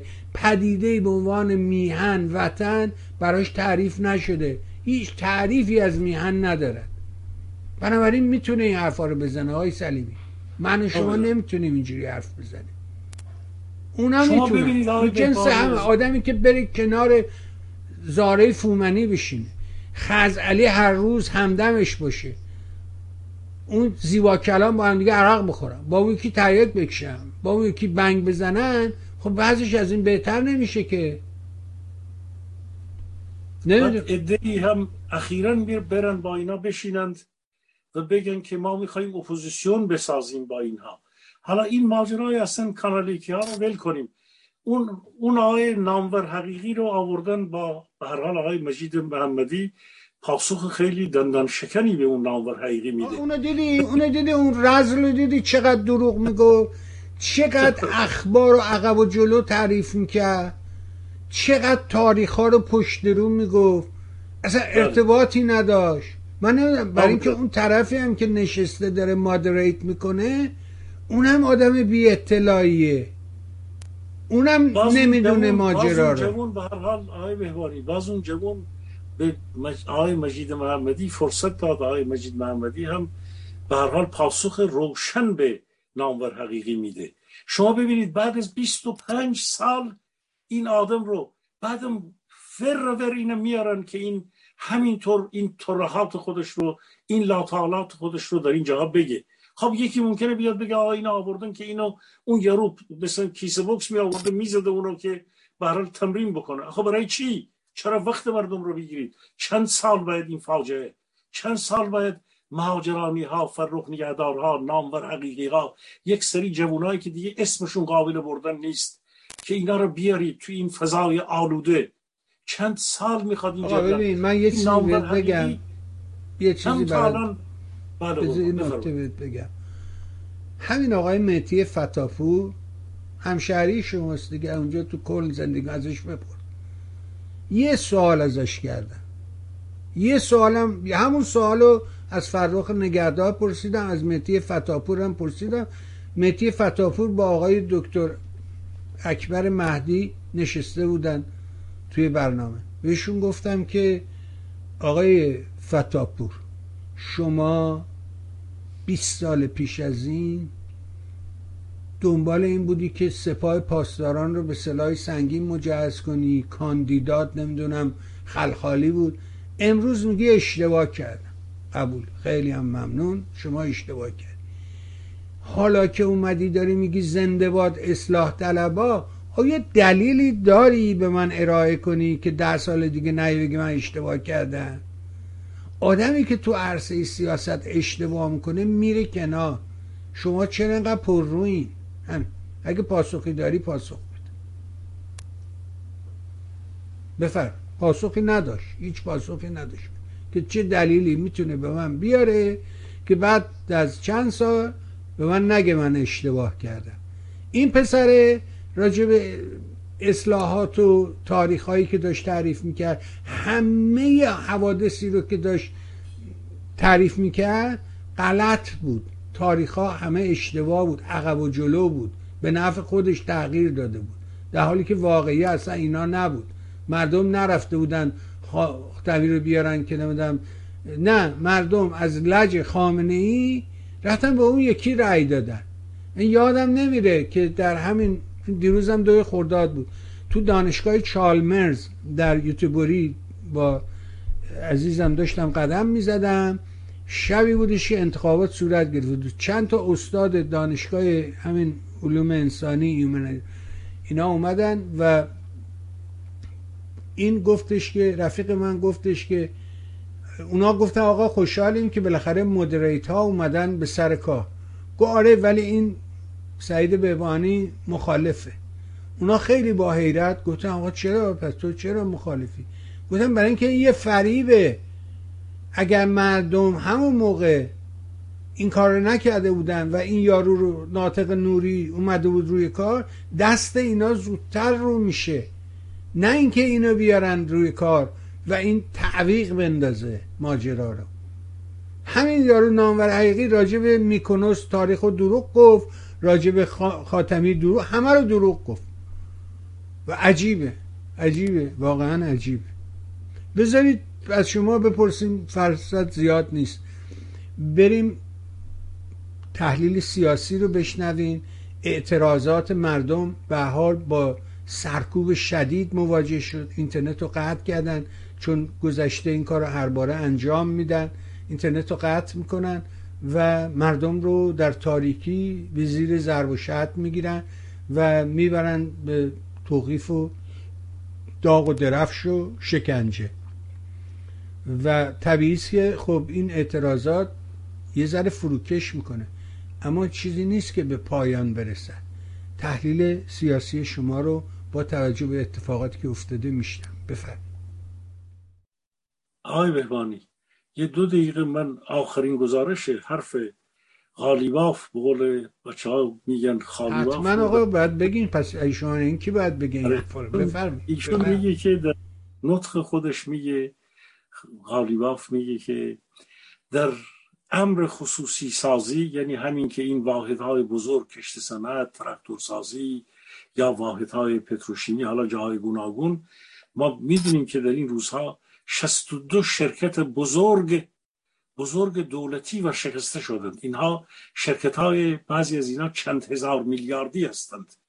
بر شکستگی های این شرکت های بزرگ مثل هلدینگ یاس که بعدا خودشون رو کنار زده بودن اینا یه شرکت به فرض چند صد میلیارد تومانی نیستند. اینا چند هزار میلیارد تومانی هستند که با تسهیلات چند هزار میلیارد تومانی بانک ها ایجاد شدن. و بانک ها چند صد هزار میلیارد تومان پول دادن این شرکت ها را ساختن حمایت کردن و این شرکت ها این روزا ثبوت 62 شرکت عظیم غول پیکر ایران که ورشکسته شده. ولی ببینید این چی میگه؟ میگه خطای پنجگانه صورت گرفته. شما در اون قسمتی که پرسش فرمودی که چرا اینها اینطوری می‌کنن و با این همه میان خودشون حرف می‌زنن و بعضی از حقایق رو میگن دیگه مجبورن. میگه ما یک خطای پنجگانه در خصوصی سازی داریم. خب خطای پنجگانه میگه ما خطای تشخیص نداشتیم یعنی تشخیص غلط داشتیم. خطای در هدف گذاری ها ما نادرست و تشخیص ما غلط بوده. و بعد میگه که ما در امر سیاسی خطا داشتیم. خطا خطاهای سومش مال خود حالا مسئولین مجلس دولت همه اینها در امر خصوصی سازی فقط در این رو میگه. بعد میگه خطای تخصیص اعتبار و نوع هزینه کرد هم داشتیم و از همه مهمتر خطای تضعیف بخش خصوصی نباید داشته باشیم که داریم. یعنی شما ببینید یه خصوصی سازی. رئیسی اومد قاتل اومد گفت که اقتصاد مملکت 80 درصد 80 درصد در دست بخش دولتی است. بخش دولتی تماما راندخاره اینها را که اومده بودن خصوصی به قول خودشون بکنند این خطای پنجگانه را هم در اون عرصه هایی که می‌خواستن خصوصی بکنن داشتن.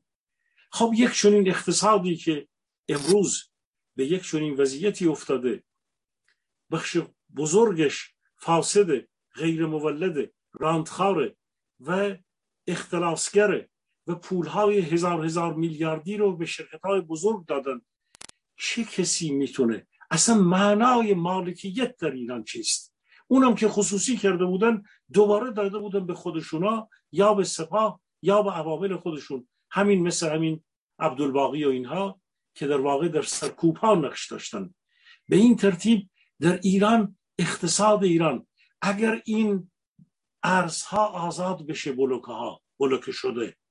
اگر دویست میلیارد هم آقای بهبانی پول به اینها برسه دوباره در این چاله های اینها در دست همین بخش فاسد مسئولان حکومتی دوست ها اختلاسگران مافیاهای مواد مخدر و نظامی امنیتی ها خواهد رفت. حتی صد صد و پنجاه دویست میلیارد دلار که همچی پولی موجود نیست. اقتصاد فاسد ایران تکانی نخواهد خورد. این از بخش تتمه باقی مانده بخش خب حالا که رفتید تتمه بزنید یک گزارش دیگه است. اینم گوش بدیم بعد با شما همراه میشیم. که بله. تایید فرمایشات حضرت عالی است. گوش بدیم ببینیم که اینا مسئولای این مملکت حالا این هستش. اخیرا طرحی در مجلس کلیاتش تصویب شده که شرکت ملی پالایش و پخش فرورده های نفتی ادغام بشه با شرکت ملی صنایع پتروشیمی. تا حالا طرحهای پتروپالشگاهی بتونن زودتر به بهره برداری و نتیجه برسن. نظرتون رو در این مورد می‌خواستم بدونم. وقتی که ابراهه اومد طرف کعبه ابراهه پیغام فرستاد برای حضرت عبدالمطلب که ما میخواییم به اینجا آسیب بزنیم. عبدالمطلب یه جواب داد. گفت چی من حافظ این شطرانم و بیت هم صاحبی داره. مجلس شورای اسلامی و مسئولان وظیفه خودشون رو انجام میدن. ما هم وظیفه خودمون رو در شرکت انجام میدیم. ما تمام تلاشمون این است که مسئولیت و رسالتی که بر این نگاه شما یعنی چی آقای سلیمی؟ نگاه شما یعنی چی؟ یعنی چی گفت این یعنی ترجمه کن جان من ترجمه کن بفهمیم این داستان چی گفت اون چی پرسید این چی جواب داد. ببینید این وزیر نفت این کشوره. ما صدها و هزاران تحصیل کرده همون دانشکده نفت آبادان داریم.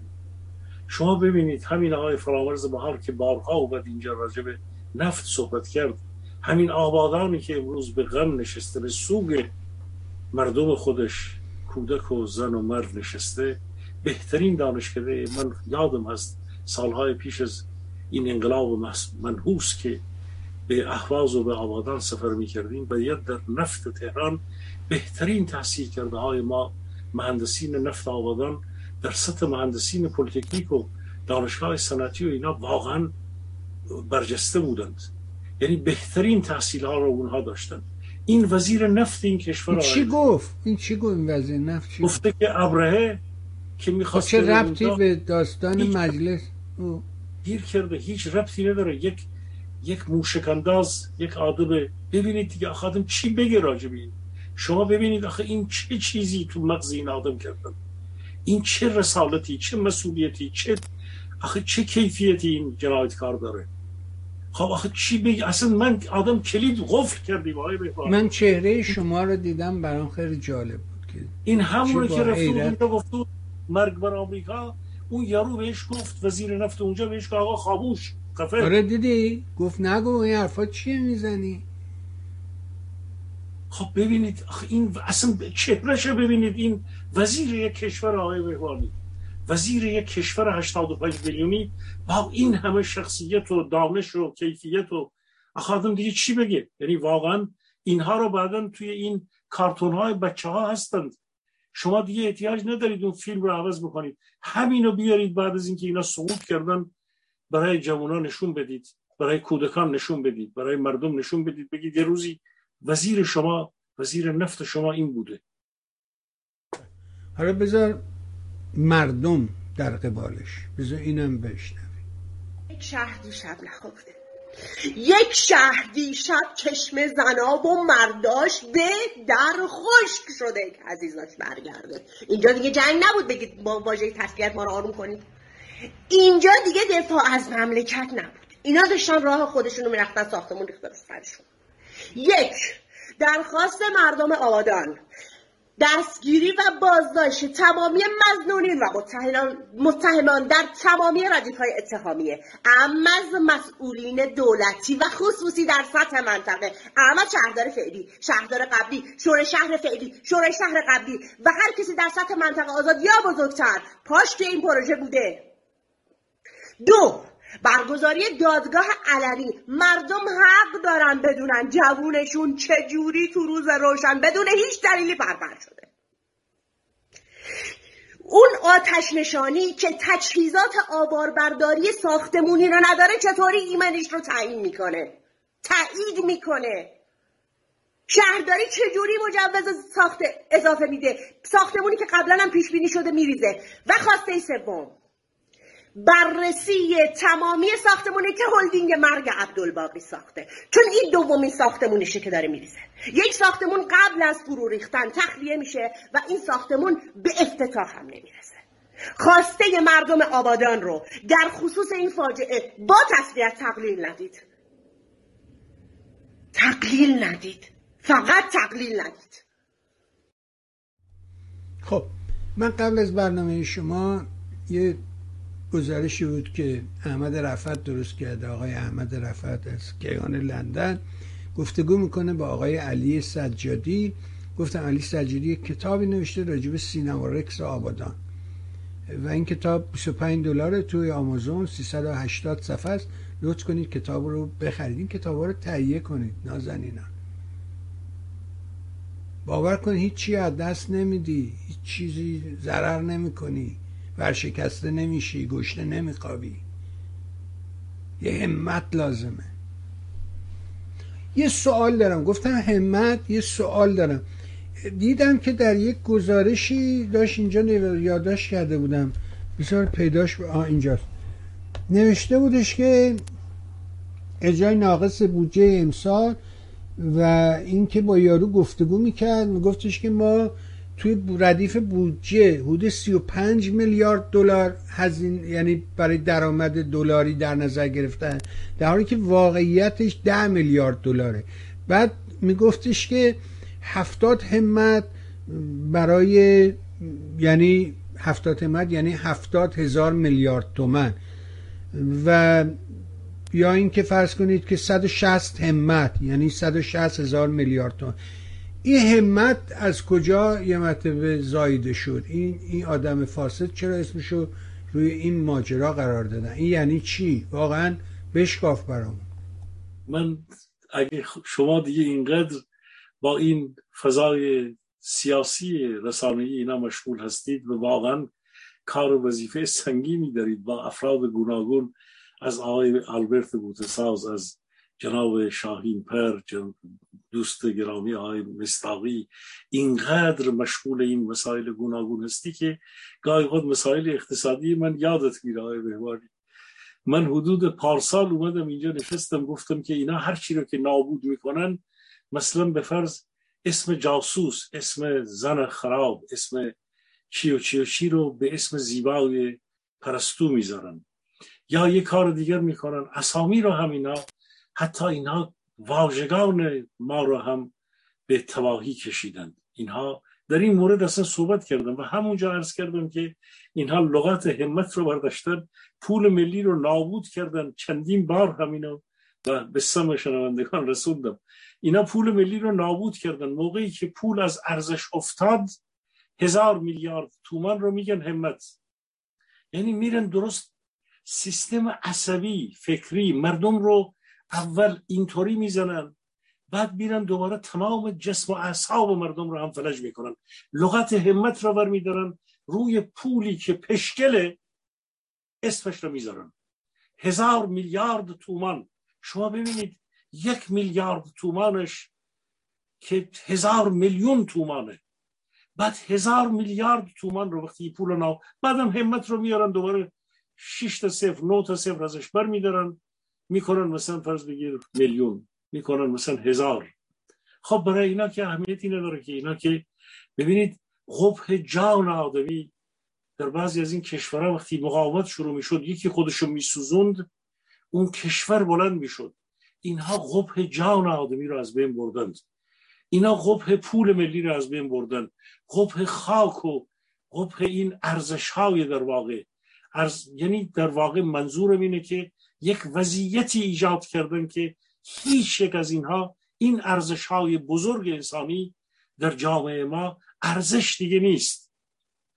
و این پول رو اول خودش از بین بردن بعد اومدن یک اسم این گونه هم روش گذاشتن. این وضعیت این هاست یعنی ما باید این موجودات رو واقعا یک بار دیگه البته خب مردم جواب اینها رو در این جوکهایی که حالو اون شاعر بزرگ ما مردم در این فرهنگ عامه فرهنگ کوچه و خیابان اینها جواب اینها رو بهشون دادن های بهوانی. ولی همونه که شما گفتید همت گذاشتن. اما اجازه بفرمایید از یک جایی بعد از اون صحبتی که از اون زن جوان آبادان که از اینها صدای منو دارید جناب بهوانی؟ ببینید خب این قد و قامت امروز مبارزه مردم جنبش های مردم قد و قامت و اندازه و حجم اعتراضا بسیار بسیار بالاتر از سرنیزه و سرکوب رژیم جمهوری اسلامی.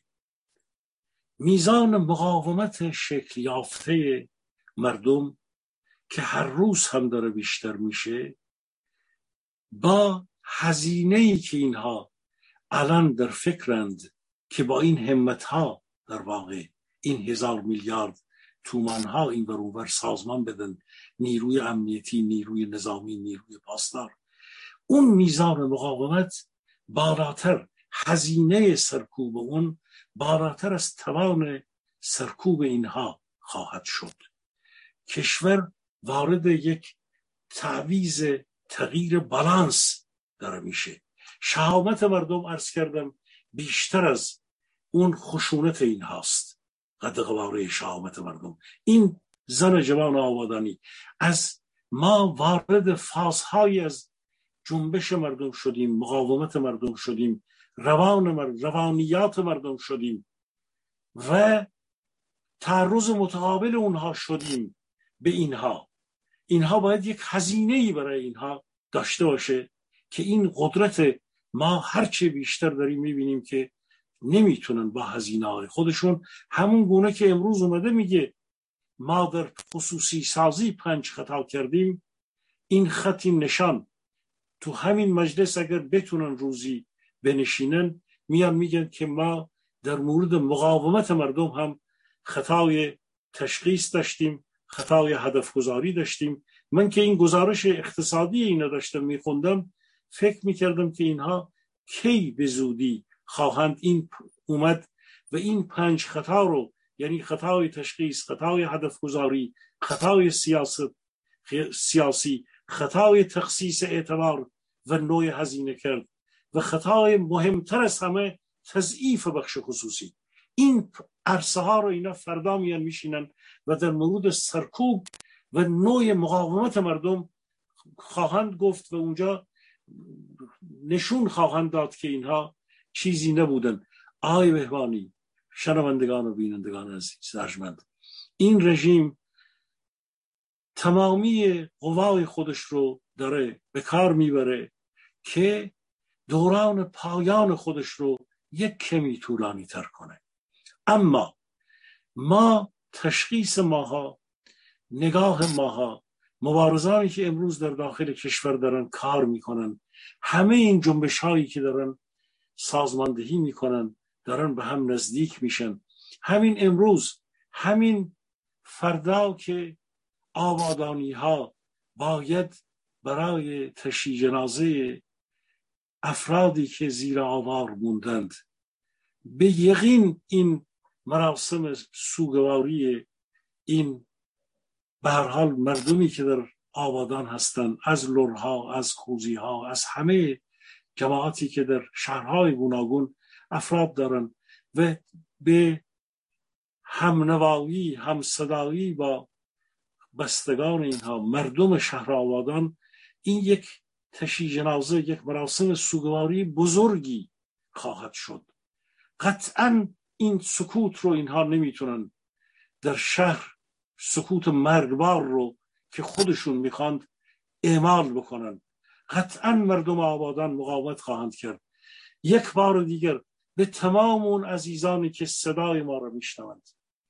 در یک چنین حادثه های بزرگی تا جایی که امکان داره چون این دیگه امری صرفا سیاسی نیست این یک امر انسانی است فرهنگی است روانی است همه مسائل اجتماعی و تمامی فرهنگ ما در اینجا همون گونه که سینما رکس رو هنوز که هنوز بعد از چهل و چهار سال مردم آبادان خوزستان فراموش نکردن واقعیت اینه که به هر دلیلی اگه بخوایم حساب بکنیم این یک سینما رکس دیگره. عاملان حداقل یکی اند. جنایتکاران همین جنایتکارانند. زمان تغییر کرده. جغرافیا همون جغرافیاست. همون شهر آبادانه. تکرار یک فاجعه دیگره. تکرار تاریخی بعد از چهل و چهار ساله. به هر حال مردم آبادان مردم خوزستان تنها نیستند. ما یک بار دیگر آقای بهبانی شنوندگان و بینندگان ارجمند ما باید قوای ما رو به قوای ملی تبدیل بکنیم. ما باید در سطح ملی ما باید به اینها جواب در منطقه منطقه کفاف اینها رو نمی‌کنه. باید به خودمون نهیب بزنیم. تمام اونهایی که امروز در این امر مقاومت در این امر حالا جنبش آموزگاران هستند قطعا اونها خودشون خوب می‌دونند. امروز حمایت پشتیبانی از مردم آبادان و ایستادن در کنار اونها در فضای مجازی در سوسیال میدیا در فضای هسته ها در شبکه های اینترنتی در مبارزه که در خارج کشور هست باید این صدا را بلندتر کنیم. طبعا میهن تیوی در این راستا با سخنران های دیگری که میان و ما در روزهای آینده ابعاد این ویدیوها مبارزه رو باید دنبال بکنیم. به هر حال کشور ما به این مرحله رسیده. رژیم جمهوری اسلامی به پایان خودش رسیده.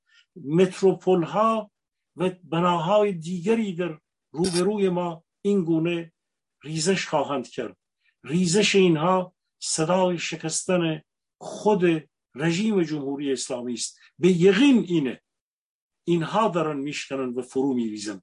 ما باید این موقعیت رو درک بکنیم و همون گونه که دیدیم این زن جوان چطور با شهامت وایساده سراسر کشور باید ما با هم دیگر درس بگیریم از این مقاومت از این ایستادگی ها آقای بهبانی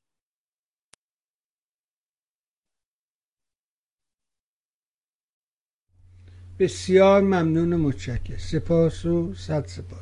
مطمئنم که شما تاثیرگذار حرفای شما در حقیقت راهگشاست و بله شما در گذشته ها راجع این موضوعات تک تک این موضوعات به طور تفصیلی صحبت کردید. حتی راجع به اینکه چگونه از طریق قاچاق قاچاق مواد مخدر تامین ارز می‌کنن هم سخن گفتید بسیار ازت ممنونم. سپاسگزار مرت هستیم و از این فرجه که در اختیار ما قرار میدیم. مثل همیشه از خودت همسر بزرگوار و دانشمندت عزیزان دستایم قلب تشکر می‌کنیم. سپاس از همه مهرد آقای سلیمی. اجازه بفرمایید من یک بار دیگه تبلیغ بکنم برای حرکتی که در شهر کلن هست. ما برای جنبش دادخواهی عزیزان ایرجان جان آقای مهدی اصلانی اشتری تمام این عزیزان سیامک دوستان و رفقای دیگری که ماها کوشش کردند که یک جنایتکار رو واقعا به جلسات طولانی بعد اومدن در فضای مجازی کوشش کردن زحمت کشیدند. واقعا آفرین ها نصار اینها که این مبارزه مبارزه بود که در داخل کشور بود. بارها گفتیم اشک مادران گلهای خاوران همه اون چی که امروز نتیجه داده در شهر کلن در چهارم و پنجم ماه دیگر ماهی که داره میاد ماه ما آلمان یونی جوان حالا هرچی در اینجا داریم و در این عزیزانی که در اون مبارزه بودن در این شهر همه دعوت شدن سخنرانی خواهند کرد گفتگو خواهد شد. در روز دوم هم سیمینار دیگری هست که بسیاری ها از شهرهای گوناگون دوستان گوناگون در اینجا حضور دارن. از جمله به هر حال دوستانی که خود آقای دسمالچی در اینجا حضور داره. آقای لغایی هست آقای کریمیان هست آقای فرامرز بهار هست آقای دوستان گوناگونی. اگر اسمی رو نگفتم واقعا خانم جزنی دعوت شدن در اینجا صحبت بکنن میهن جزنی. بسیاری ها دوستان گوناگون از شهرها و کشورهای گوناگون آقای مجید آوژنگ هست از هلند از بلژیک همه دوستان جمعن. که همراه با به هر حال دوستان آقای مستاقی آقای اصلانی آقای اشتری آقای نادری تمام اینها برای اینکه این مبارزه دادخواهی که صورت گرفته که ستون فقرات در واقع جنبش آزادی خواهی ما هست امیدواریم که با محاکمه حمید نوری حمید عباسی آقای بهوانی شنوندگان و میدگان ارجمند قاتلان اصلی اینها که عاملان امروز فاجعه هایی مثل متروپول آبادان و جنایت های دیگر هستند. اونها محکومیت اونها حکم محکومیت اونها همچنان که آیشمن ها در دادگاه های جهانی به محکومیت و به سزای جنایت خودشون رسیدن. ایران ما بلند شه.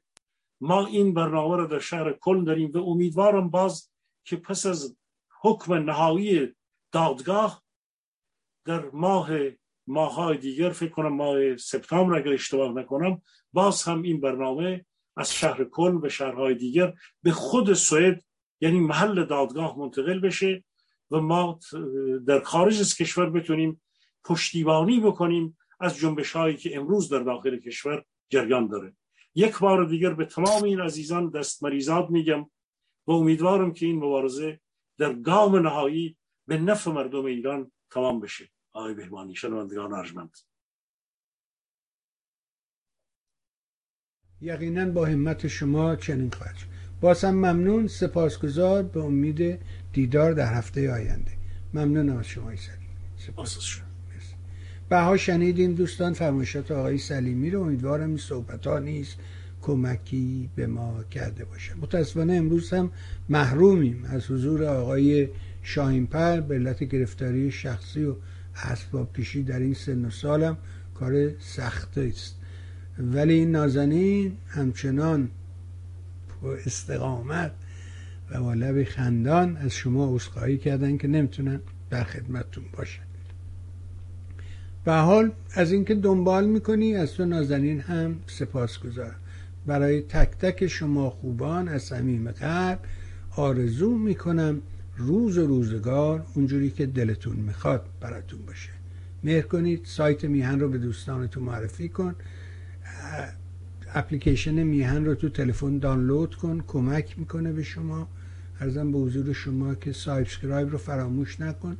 like, like و share این دو هم حتما انجام بده. در معرفی سایت میهن کوشاتر باشید. ممنون از شما.